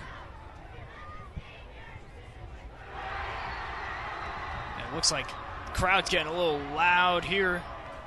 Crucial time now for the Chargers defense. Second and 10 at the 49. Slavin in the gun, same formation. Snap. Hand off to Smith, off to the left side. And he is wrestled and brought to a stop by Tucker Steely, the stud outside linebacker. Ball is at the Charger About 45. four yard gain there to the 45. Second or third and six. We haven't seen the Spartans do many deep shots over the middle of the field at all this game. They haven't done a single one, and that seems to be their most successful play call a deep shot over the middle to Nate Anderson. Haven't seen it once, though, this game. Slavin in the gun, two receivers each side. Third and six at the 45. Ten minutes left in the fourth. Down 14. Slavin drops back. Pass to swing. In and out of the hands. Another drop by this receiving corps from Homestead. Swing had open space at the 35. Fourth and six forced. And you know, and you know, he is upset about that. The route was perfect into open space on the right hash, and just straight in and out of the hands of Grady's swing. Hayes hanging his head low, but Spartans they need to go for it on fourth down. Homestead knows what time it is. It's desperation time as they are going for it here on fourth down. Fourth and six at the 45. 9.55 left in the fourth. Sparrow in motion, moves to the left. Three receivers over there. Slavin drops back, throw complete. This time, swing grabs it at the 35. He gets another opportunity and converts. Move the chains, first and 10 at the 35 yard line for Homestead. Huge morale booster for Grady's swing. He's hanging his head low, and Peyton Slavin says, Hey, I trust you again. The exact same route, exact same play call. First down for the Spartans. Hurry up offense here for Homestead. Schultz in motion. Three receivers now to the left, one to the right. First and 10 at the 33. Slavin fakes the handoff. QB keeper, and he goes harmlessly down past the 30 to the 24 yard line. Had some solid space there on the little read option keeper. Second and short. Second and one now at the 24 yard line. 9.15 left in the fourth quarter. Carroll's still up 17 3. Spartans really trying to hurry it up a little bit and keep the defense on their toes, running different plays each time. Slavin in the gun, two receivers each side. Des Smith beside him, second and one at the 24. Drops back, rolls right, throw down the field, almost intercepted. A dangerous throw by Peyton Slavin. A little too high and out of the reach Broken up by Valdez. for Jorge Valdez.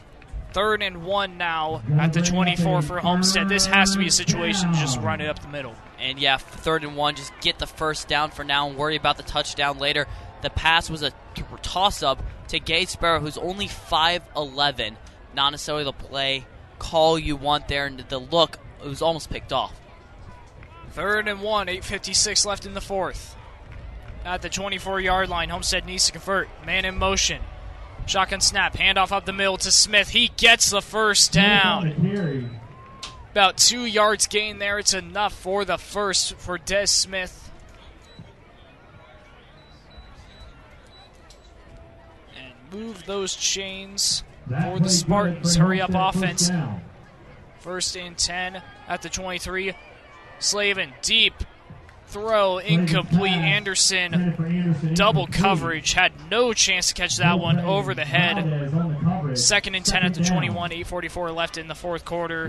Carroll still up 17-3. The Spartans ran that play three times against Snyder, and it worked a couple of the times where they get a first down and they throw it to Nate Anderson on the outside. That ball just slightly overthrown to the corner of the end zone. Second and 10 at the 21. Slavin in the gun, two receivers each side. Shotgun snap. Going to keep it himself. Pocket collapses, and he just tumbles to the ground at the line of scrimmage. Absolutely nowhere to go.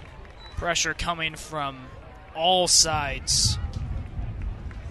And now a third and 10 for Homestead. Seems like they're always in a third down situation, but this one is critical at the 21 yard line, down 14. And Carroll's getting loud. Homestead, they've got to feel nervous. Big third down. Tight package, two receivers each side. Slavin drops back, taking the snap. Plenty of time. Throw downfield. Complete. Gage Sparrow, what a catch. No, incomplete. In and out of the hands. It looked like he caught it for a minute, but jarred out at the last second. Tight coverage from Braden Steely. And a fourth and 10. Homestead keeping the offense out there. They're going to go for it with eight minutes left. And there was a little bit of confusion for, between the refs. Sideline judge called it complete, but the back ju- the back referee called it incomplete. Now it's a big fourth down for the Spartans. Back ref, of course, closest to the play. Can't argue with him. And here's the big fourth down. Fourth and 10 at the 21. Can Carroll make the stop? That could ice this game. First a timeout, a little drama to build it up, huh? And now Homestead, they're going to have to. They're really going to have to. I mean, if they get, don't get a first down here, the game is, for the most part, over. Spartans needing just something. They need points on the board, and going for fourth and ten means they need a touchdown. And during this timeout, looking at some score updates in the SAC provided by one Noah Johanningsmeyer. Quick thank you to Noah Johanningsmeyer. Love the work he's doing today. How about Luers down 35 7. Dwenger, they have taken control of the game up 8. Snyder leads 42 6 over Northrop Wayne. 28 20 over Concordia. The Cadets closing in on a comeback there. And Northside up 28 7 over Southside. Bishop Dwenger shaking up the conference right now. Unbelievable. Up 8 over the undefeated Bishop Luers Knights. And back to this game as the timeout ends. Fourth and 10 at the 21. Homestead needs the conversion here. While Carroll, a stop here could very well push this game further into their hands. Eight minutes left in the fourth. Carroll leads 17 3. Fourth and 10. Slavin in the gun. Three receivers to the right, one to the left. Carroll showing blitz. Snap. Slavin drops back. Short throw complete to Schultz. Does he get there? They will give him the first down. Gets to the 11 yard line. The marker was the 12. And that's a big game, but a flag late on the field. And Homestead, they're marching back. If this is on Homestead, a heartbreaking penalty. Max Schultz powering his way, the senior captain, 10 yards to get the first down. The refs really discussing this one. There's been a lot of laundry on the field this game. Refs still talking it out. After the play was over, unsportsmanlike conduct on Homestead. That is unsportsmanlike conduct Made, it will be first on. Homestead. It'll still be a first down because it was after the play, but that does move Homestead back. And with 7.54 left in the fourth quarter, you can't lose big chunks of yardage like that. The Spartans with fre- a fresh set of downs, but in the end, they move back three yards from where they were on that last play. And now they have a long ways to go for a first down and the end zone. First and 25 at the 26 yard line. 7.54 left in this ball game. Carroll leads 17 3.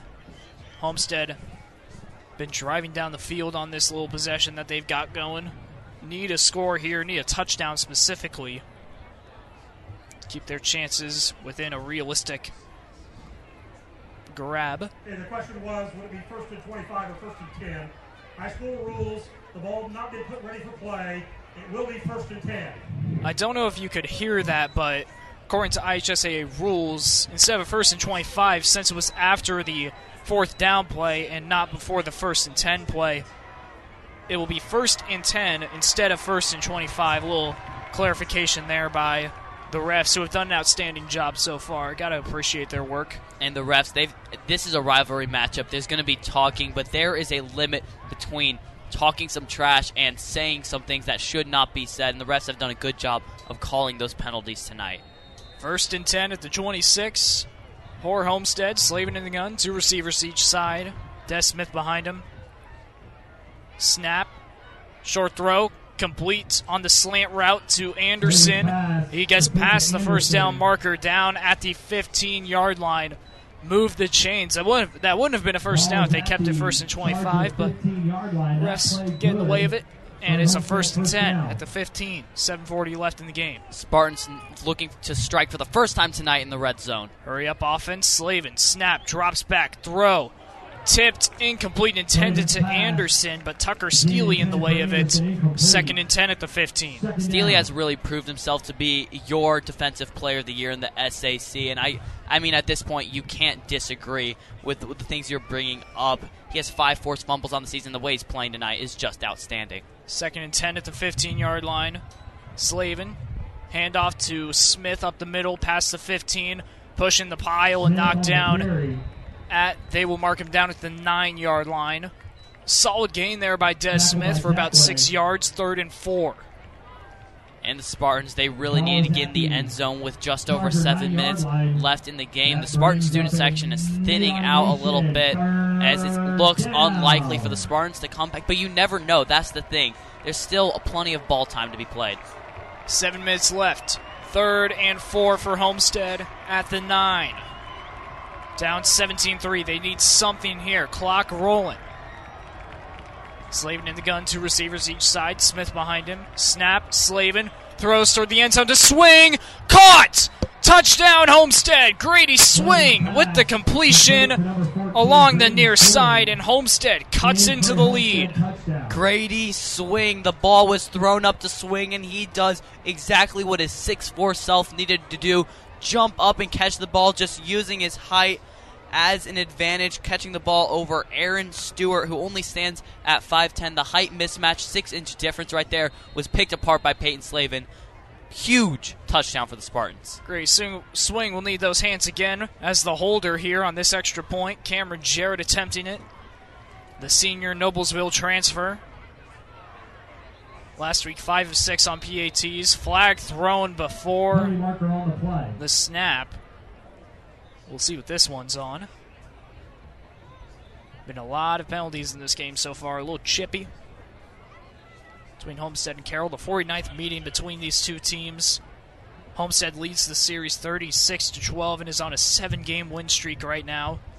Next year is going to be the big 50th meeting between these two. That'll be hyped game at Homestead, Dave Walters Memorial Stadium. Can't wait for it next year. It was an offsides on Carroll, so ball barely moved up for the point after. Up and no problem for Cameron Jarrett. 6:40 left in the fourth quarter. Homestead chipping into the lead. Carroll leads 17-10. They get the ball back. What will the defense do? Moe's Southwest Grill. Located at 6739 West Jefferson Boulevard, next to Dunkin' Donuts Baskin Robbins. Specializing in Southwestern foods like burritos, tacos, and nachos. For full menus and to order online, go to Moe's.com. Moe's Southwest Grill, a proud sponsor of Homestead Media.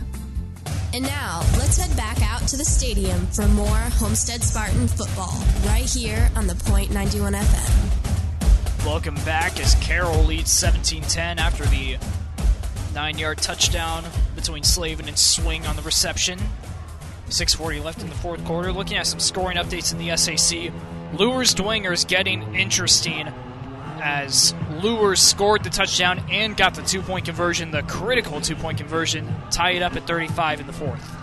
That's huge. Bishop Luers getting that two point conversion. We said they would need to get one eventually, and now it's all knotted up over there at Bishop Dwenger. Battle of the Bishops. It's And very Wayne- heated up. Wayne up 28-20 over Concordia. The other game, Snyder and Northside handling their opponent, opponents pretty well. Snyder 42-6 over Northrop. Northside 28-7 over Southside. Carter Dixon lining up for this kickoff against the wind, but that will still head into the end zone. Carter Dixon, quite the cannon he's got for a right foot, and here comes the Carroll D, the Carroll offense ready to get going with the opportunity to put this game away. But Homestead, their defense has the opportunity to keep the game alive. Northside 21, Southside 20. Snyder 42. Now, Homestead's defense, they've got to get a stop, and all Carroll's offense need to do is run the clock down. Play as slow and methodical as you need to. Just get a couple first downs, run the ball, let Jeff Becker use his legs. And actually, score of Northside Southside not 21 7. It is currently 21 20. Close game there. We're a little behind on the updates. Hard to find Northside Southside right now. With some updates. First and 10 at the 20 for Carroll. 6.40 left in the fourth quarter. Up 7. Handoff to Carmody. To the right side, 25 20. Nine yard line is where he's wrestled down by Isaac Barkis. Solid gain by Luke Carmody for about nine yards. Second and one at the 29 yard line. And Carmody is able to get nine yards. That's just what he needs to do this entire possession for Kale. Just run the ball, run the clock down, let it tick away. Second and one at the 29 yard line. Jeff Becker, the South Dakota State commit, the quarterback. Carmody behind him. Two receivers, two each side. Isaac Barkis, the safety deep for Homestead. Man coverage showing. Corners backing up. Snap.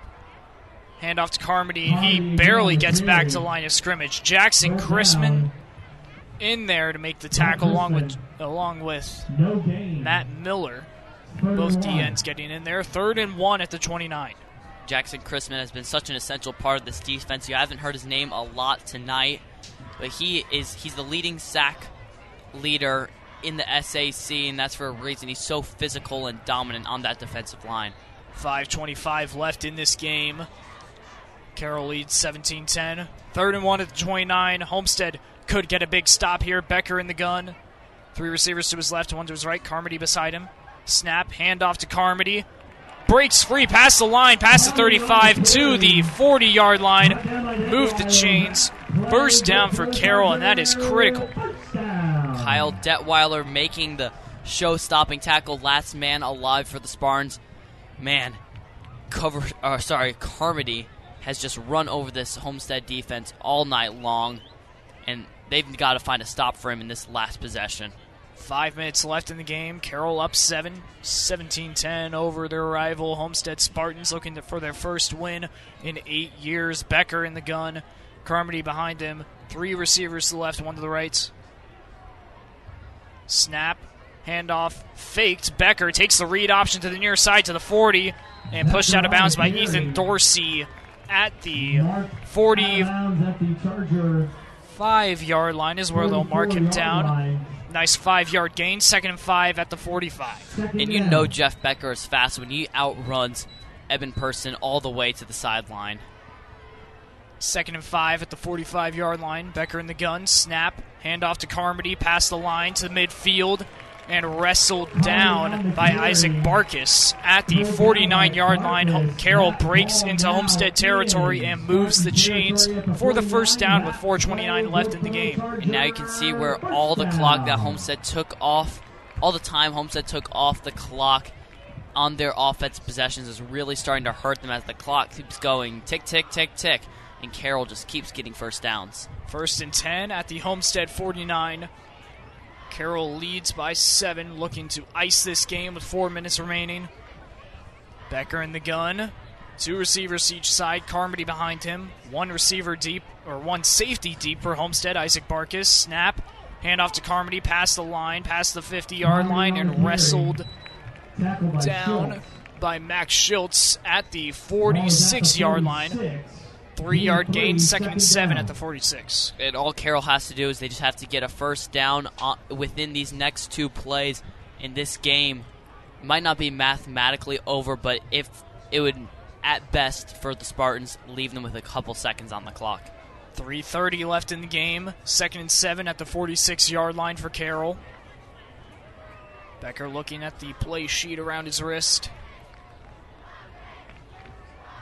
In the gun.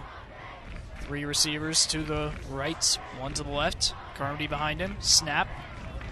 Hand off to Carmody off the hip of the right guard. Past the line of scrimmage for about two yards. Not much going there. Credit to this offensive line, although not really helping out in that play.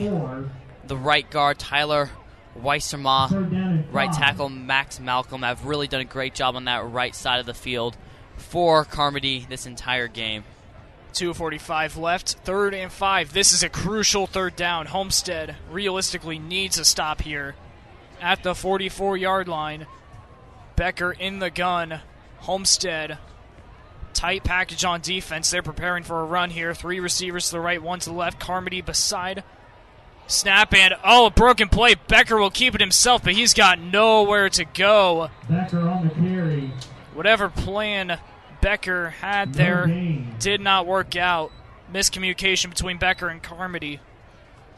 No gain, about a yard actually. Fourth and five at the 44 as Homestead makes a stop and a quick timeout for the Spartans to stop the clock at 220. And now the Spartans really have a shot in this game.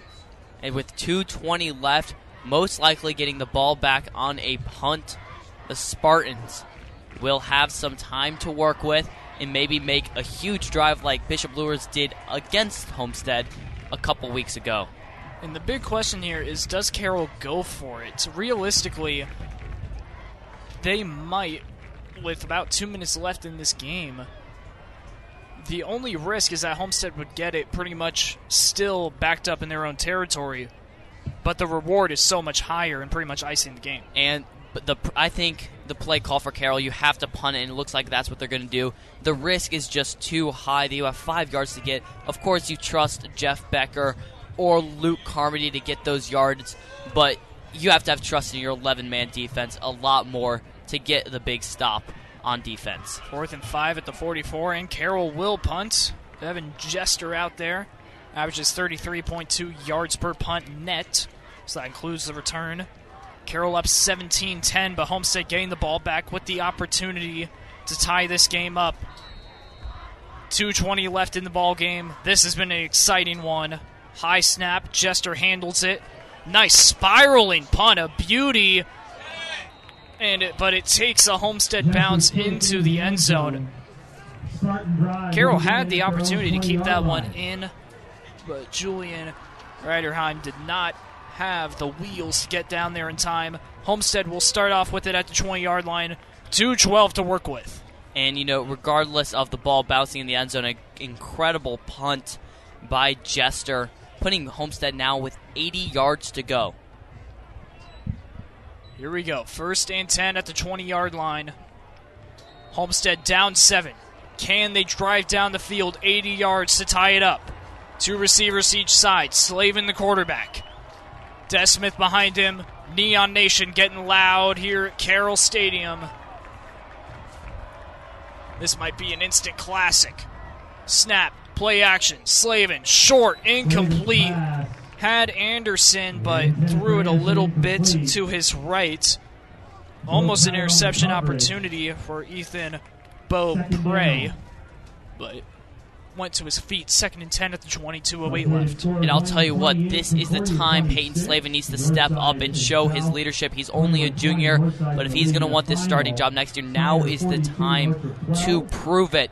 Huge game winning drive. Players aren't defined by their losses, they're just defined by their best victories. Second and 10 at the 20. Slavin, snap, drops back. Plenty of time. Throw completes Anderson at the 30 on the left hash and he's wrestled down right where he caught it. Good for 10 yards. Will they give him the first down, however? They will. First and 10 for Homestead. 10 yard game between Slavin and Anderson. Minute 59 left. It's time for the two minute drill. And here come the Spartans. They've got 70 yards to get downfield. Slavin to Anderson. Watch it, watch it, watch it. Here comes the hurry up offense. Two receivers, two the right, one to the left, Slavin in the gun. Snap, rolls right, plenty of time. Slip screen complete to to Des Smith. He has plenty of space past the first down line and wrestled out of bounds off the far side at the 44 yard line. The screen worked perfectly as Slavin and the O line rolled right and left Des Smith wide open. And Des Smith was nice and patient, didn't really sell it. He acted like he gave up on the play in just the right amount of time, turned around, caught the ball, ran 15 yards for the big first down. Minute 32 left. Homestead down 7. First and 10 at the 44 yard line. Score is 17 10 in favor of Carroll. Slavin in the gun. Snap. Drops back. Plenty of time. Throws downfield. In and out of the hands. Almost a one handed grab by Gage Sparrow. Could not hang on to it. Minute 27 left now. Second and 10 at the 44. Still 56 yards to cover for the Spartans. Slavin taking some risky passes. That one thrown into quadruple cov- coverage. Gage Sparrow getting one hand out, trying to make the catch, but more importantly, stopping the interception from happening. Second and 10 at the 44. Slavin in the gun. Three receivers to the right, one to the left. Snap. Drops back. Pressure coming. Schultz wide open at the 45. Complete. Near side to midfield and brought down at the 48 yard line. Inbound. So clock keeps rolling. Minute 13 left. Hurry up offense. Second and three. Clock rolling. Two receivers each side. Third down.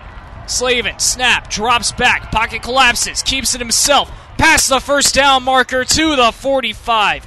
Huge gain by Peyton Slavin, the improv king, and first down for Homestead with a minute left. Down seven, but they're driving. The clock is cooking. Spain. Slavin's got to get something going fast. 45 yards to go, less than 50 seconds. Slavin in the gun, two receivers to each side again. Snap, rolls left. Plenty of time. Great blocking. Downfield. Was that intercepted? They will say no, incomplete. Ethan Beaupre almost had the pick, but hit the ground before he could get his arms around it. Second and 10. Homestead offense comes up lucky there. Sparrow can't believe it. He thought it was pass interference. Got tripped up on the curl route, unable to get unable to get the pass. The interception was dropped. Spartans 43 seconds to score. They have 45 yards to cover. Second and 10 at the 45 yard line. Slavin in the gun. Two receivers to the left, two to the right. Des Smith behind him. Three alignment for Carroll. Snap. Slavin drops back. Throw. Completes a Grant Heyer at the 40 and wrestled out of bounds. Right where he caught it by Aaron Stewart. Grant Heyer, second reception of the game. Clock stops at 38. And this is huge for the Spartans. They've got it. They have a little bit of time. 25 seconds left on the play clock. Get something going. It's loud here at Carroll Field. Neon Nation shaking the stands. Third and six at the 41. 38 seconds left. Slavin in the gun. Three receivers to the left, one to the right. Snap. Drops back. Looking left. Has Anderson open past the 30, 25. And what a completion between Slavin and Anderson to the 22. First and 10. 32 seconds left. And it looks like Slavin's ready to spike it. Getting everybody to the line. Clock rolling, and he will spike it with 28 seconds left. Second and 10 at the 22 coming up. What a game we have. My goodness, Homestead's going down the field as fast as they can. Nate Anderson with the most beautiful comeback route had into quadruple coverage, looked like he was going for the streak, came back, stopped, and a huge gain for the Spartans. Second and 10 at the 22, 28 seconds left. Carroll up 17 10. Two receivers each side. Slavin. Snap. Drops back. Aim downfield to Anderson. In and out of the hands. Actually, Sparrow was the intended target. But tight coverage from Jorge Valdez making the big play on defense. 23 seconds left. Third and 10. Jorge Valdez tr- made the big play, knocked it out of Gage Sparrow's hands. Spartan Energy's here. Third and 10 at the 22 for Homestead. Two receivers each side. Slavin looking toward the sideline. 23.3 ticks left on the clock. Carroll leads 17 10. 49th meeting. Can the Chargers break the seven game winning streak? Slavin, snap, drops back. Plenty of time. Short throw, completes a Sparrow at the 20 and knocked down. Short of the first down marker at the 17 yard line. Timeout taken by Homestead. And a fourth and five coming up with 15 seconds left. This, this right here, could be the play of the game. It, it has to be fourth and five. Last chance for the Spartans on this drive, most likely. Can they get the first down? If they have the first down, they only have maybe one or two more plays to get into the end zone. If I'm Coach Zolman, I might just be calling a shot to the end zone right here with Carroll maybe not expecting it as much as they would on the next play. And what a week of football we have, by the way. Looking at some scores around the SAC, Luers leads 41 38 over Dwenger in the fourth quarter. Northside down now. 26 21. Southside has put together quite the comeback. 19 unanswered points, and Wayne leads 28 26 over Concordia. What a week. And that's what happens when you have rivalry week in high school football. All around Fort Wayne, everyone's going crazy in some close games. And then final score, the only non close game of the week, Snyder winning 42 12. Now back to this game. 15 seconds left. Carroll leads 17 10. Fourth and five. What can Homestead do? Can they get five yards and keep this game alive, or does Carroll make the stop and snap the streak? Slavin in the gun. Three receivers to the left, one to the right. Des Smith behind him. Man coverage showing for Carroll. Snap. Slavin drops back. Takes himself past the 20, 15, near side. He goes out of bounds short of the first down marker.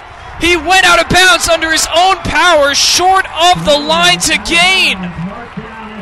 Slavin made a huge mistake, and Carroll comes up with the stop. Unbelievable. Peyton Slavin had some room, elected to go out of bounds to avoid the big hit. Just two yards shy of the first down on fourth and five. Huge mistake by the junior quarterback. And Carroll showing some great sportsmanship, patting Slavin on the back of the helmet. Even though these two teams are rivals, a lot of respect between these two. And Carroll, Neon Nation, be happy with your team. They did it. Becker lining up in the favorite formation of any coach in football. He takes the knee, and Carroll snaps the seven-game winning streak, defeating Homestead 17 to 10.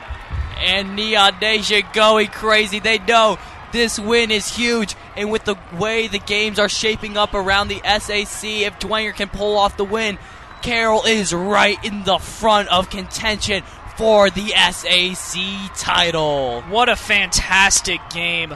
Really, if you're a Homestead fan, you just have to look at this game and be happy with how amazing it was to watch. Back and forth they went. At one point, Carroll had a 14 point lead. Homestead came back late and made this a ball game on that last drive. But Carroll, right at the end, that defensive stop, cutting Slavin short of the line to gain. What a ball game, an instant classic here at Carroll Stadium. And you know, that's just rivalry week. Homestead versus Carroll, you know you're going to get a thriller no matter what sport it is. And coming down to the final seconds of this football game, I mean, you could have asked for anything more exciting. And we're going to take a quick break, but stay tuned for the OPS Spartan Football post-game show. Once again, the final score Carroll 17, Homestead 10. We'll be right back to look over stats, observations of the game, and scores around the SAC as the remaining four games wrap up. We will be right back after these short messages.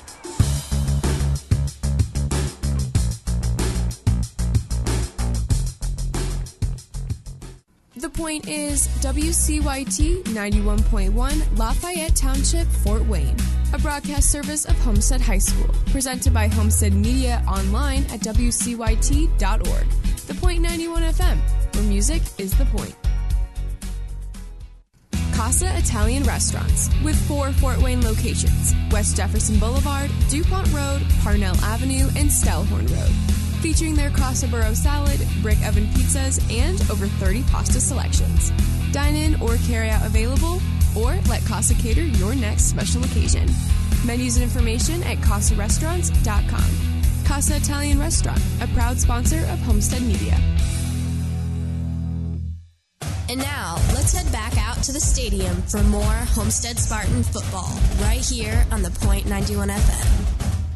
And welcome back to Carroll Stadium for the OPS post game show after Carroll's gigantic win over rival Homestead 17 10 on Carroll's new turf. What a fantastic game it was, and in the end, it was Carroll who just barely hung on for dear life to take the win. I mean, you could see the shaping up the entire game. In the first half, it was just turn like they were out. Both teams were out turnovering each other, and it was getting exciting. And then the second half, during the third quarter, I believe there were four unsportsmanlike or late hit penalties, and you could tell the players were getting into this game. They were getting excited. They were getting in each other's face, and that's when you knew it was going to be a classic. Yeah, tension tension just kept on building up all throughout this game, and Carroll able to get that nice victory, which was a little bit of a surprise, as they were struggling early on, or not not a surprise, they were trying to get that, or the lead was should have been even bigger as they made mistakes in the red zone multiple times. It looked like it would be 21-3 at one point during this game, and they were not able to get that lead, but still able to get that 17-10 win. between two teams who all year long you look at their most impressive facet of the game.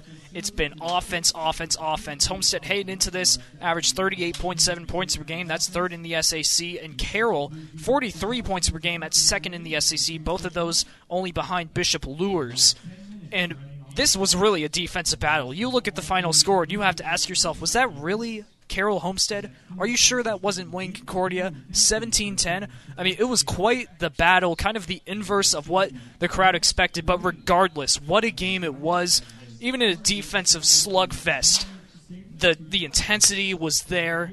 Just what a game. Because and it's not like both teams didn't have offense. I mean, Homestead got into the red zone twice, and it was only when they were only able to get three points out of it. Homestead had a huge, two huge turnovers in the red zone in the first half. So there was definitely some offense, just no scoring abilities. And you said you wouldn't recognize Homestead Carroll. I mean, after watching the game last year that ended 70 to 41 with a Homestead victory, you completely flipped the script to a defensive outing, all about defense, all about forcing the turnover, all about just making the big stops in a 17 to 10 game. I mean, it, it was some good football. I'll say that. Yeah, and it was really just all about the ability to not capitalize and the defense making big plays. Because when you look at Carroll's normal yardage, they were just short of that, just 30 yards short of their average yards per game, but they are 30 points less than their normal points per game. That just shows you something, something with the turnovers going on throughout this game. And looking at some other scores in the SAC, right now a lot of the games are still folding out. And man, they're so close. We might update you a few times throughout this post-game show on how they're going. Right now, told you earlier, Snyder took the win 42 to 12 over Northrop. Not much of a surprise there, but Snyder taking the belt back after Northrop upset them last year. And that's a huge win for Snyder's. They're looking to stay in uh, SAC win contention. Snyder, their only loss coming to the Carroll Chargers so far this season. They got the big win over Homestead two weeks ago, and then they go and play Bishop Luers coming up. That's going to be a huge game if Bishop Luers ends up winning or losing this game. Yeah, a really nice win for Snyder, being able to stay in the race for the SAC title along with Carroll and Luers. And both you guys talked about Luers. Right now, they're in quite the battle with Bishop Dwenger. Score currently 41 to 38. An instant classic starting to build over there at Shields Field at Bishop Dwenger. What a game that is, and it's so important because Luers undefeated. They control their own destiny in the conference. All they have to do is win out. But if they lose to Dwenger, suddenly teams like, well, Carroll have an opportunity to claim the belt. And Snyder too, as well as those, as both Snyder and Bishop Luers are yet to play against each other, and that's huge. If Luers loses this game, drops down to a one-loss team, it that's going to be the game for the SAC title at that point. And looking at some other scores, right now Southside up 26-21 over Northside. That's a battle between two teams that kind of played underwhelming this year. But how about Southside with the second half that they're ha- they are having right now? They were down 21-7 after leading 7 nothing. So at first Northside they had 21 unanswered, and now Southside 19 unanswered as they take the lead back. And last week, stamina was a huge question about Northside. They got off to a booming start on offense in the first quarter, at one point almost making it a 14 to 13 lead before fumbling the ball within the five yard line. And it seems like this, it seems to be the same problem this week. Just stamina of the offense running out against Southside, and I mean South. The Archers were able to capitalize and go on a 19 point run. Yeah, it's just a game of runs going for that totem pole. And right now, Luers and Dwenger, intense battle, really going to be a deciding factor at the end of this SAC race. And the SAC race just depends so much on both the Homestead versus Carroll game tonight and the Luers versus Dwenger game, which is still unfolding as we speak. The two biggest rivalries, I'd say, in the SAC, and they are proving to be the two best games. This one coming down to the wire, and Bishop, the Battle of the Bishops as well. Right now, that Bishop Dwenger game, 35 seconds left. Dwenger has the ball down three, so quite the exciting game going on there. Really, quite the game in the conference. We're going to take a quick break, give you some more updates. After this, we will be right back with more of the OPS postgame show after this.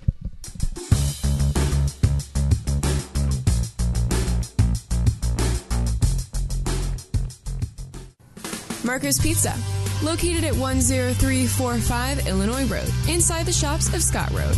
Marcos specializes in pizza, subs, and more. Order online at marcos.com or by phone at 625 6800. Thank you, Marcos, for supporting the Point 91 FM and being a proud sponsor of Homestead Media's athletics coverage.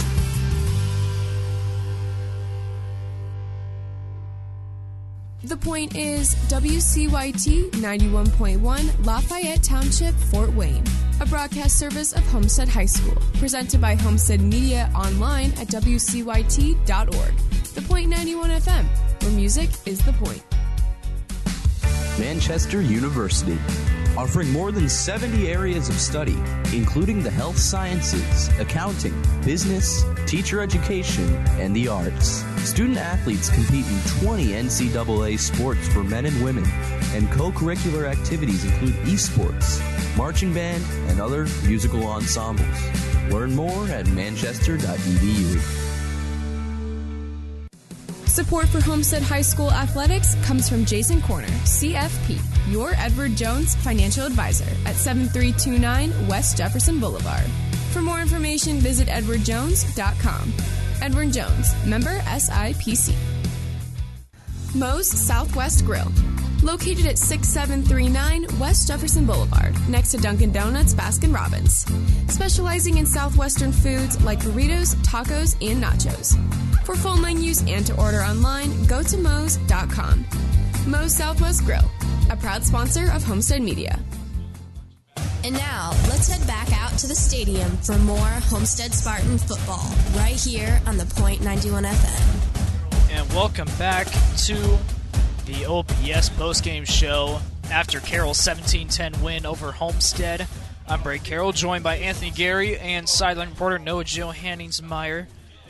And really, you look at the first half of play, and it was pretty much dominated on the offensive end by Carroll with 184 yards. But then both teams kind of stagnated a little bit as Carroll had 80 less yards in that second half of play, but they still got the job done. Under 300 yards, both teams were below their average on the offensive end. It was really a defensive battle in this game, which wasn't quite expected. We expected a whole lot of points. Yeah, and Homestead had 20 third down uh, conversion attempts. Carroll really playing great defense, not allowing chunk plays from the Homestead offense. And that's really what ended up killing Homestead in the long run. 23rd downs, which makes for 23rd downs that they had to try to convert into first downs. I mean, when you're running that many plays on offense, you're going to wear down your offensive line, which you could see that throughout the game. They slowly and slowly, the blocks were not being as effective. You could tell Nate Anderson, Gage Sparrow especially, were getting tired out on the field. Peyton Slavin as well. They all just they were on the field for a lot of the game, and really those third downs and all the time taken off from them just ended up hurting Homestead. When you look at the offensive end for Homestead, it seemed like there were a lot of mistakes made here and there, especially when it came to Peyton Slavin and the receiving corps. There were a lot of dropped passes, a lot of throws that weren't quite there to either Anderson or Sparrow. Really, that offensive end had the offense had so much potential, had so many opportunities to put more than 10 points on the board, but in the end, they just could not capitalize in those big moments. In the pregame interview with Peyton Slavin, I asked him about how he would handle the how he handled the nerves and the tension built up inside of Carroll Stadium, and he said you just have you just have to settle in. And I don't think Carroll really gave Homestead the chance to settle in. I mean, Slavin was on his toes all night, always receiving blitzes. It felt like from Tucker Steely, and he really didn't have much time to get comfortable in the game at all. And penalties were a big story throughout this game. Carroll having five for a total of 40 yards, and Homestead having seven for a total of 70 yards. And yeah, the penalties they ended up hurting. They hurt both teams. I'd I'd say a lot of unsportsmanlike conduct penalties, which is going to happen in a rivalry matchup. I get that, but there were some things that didn't need to be said to refs uh, on both Carroll and Homestead. Ended up hurting both teams, but I mean, I, it ended up hurting Homestead, I guess, more in the long run.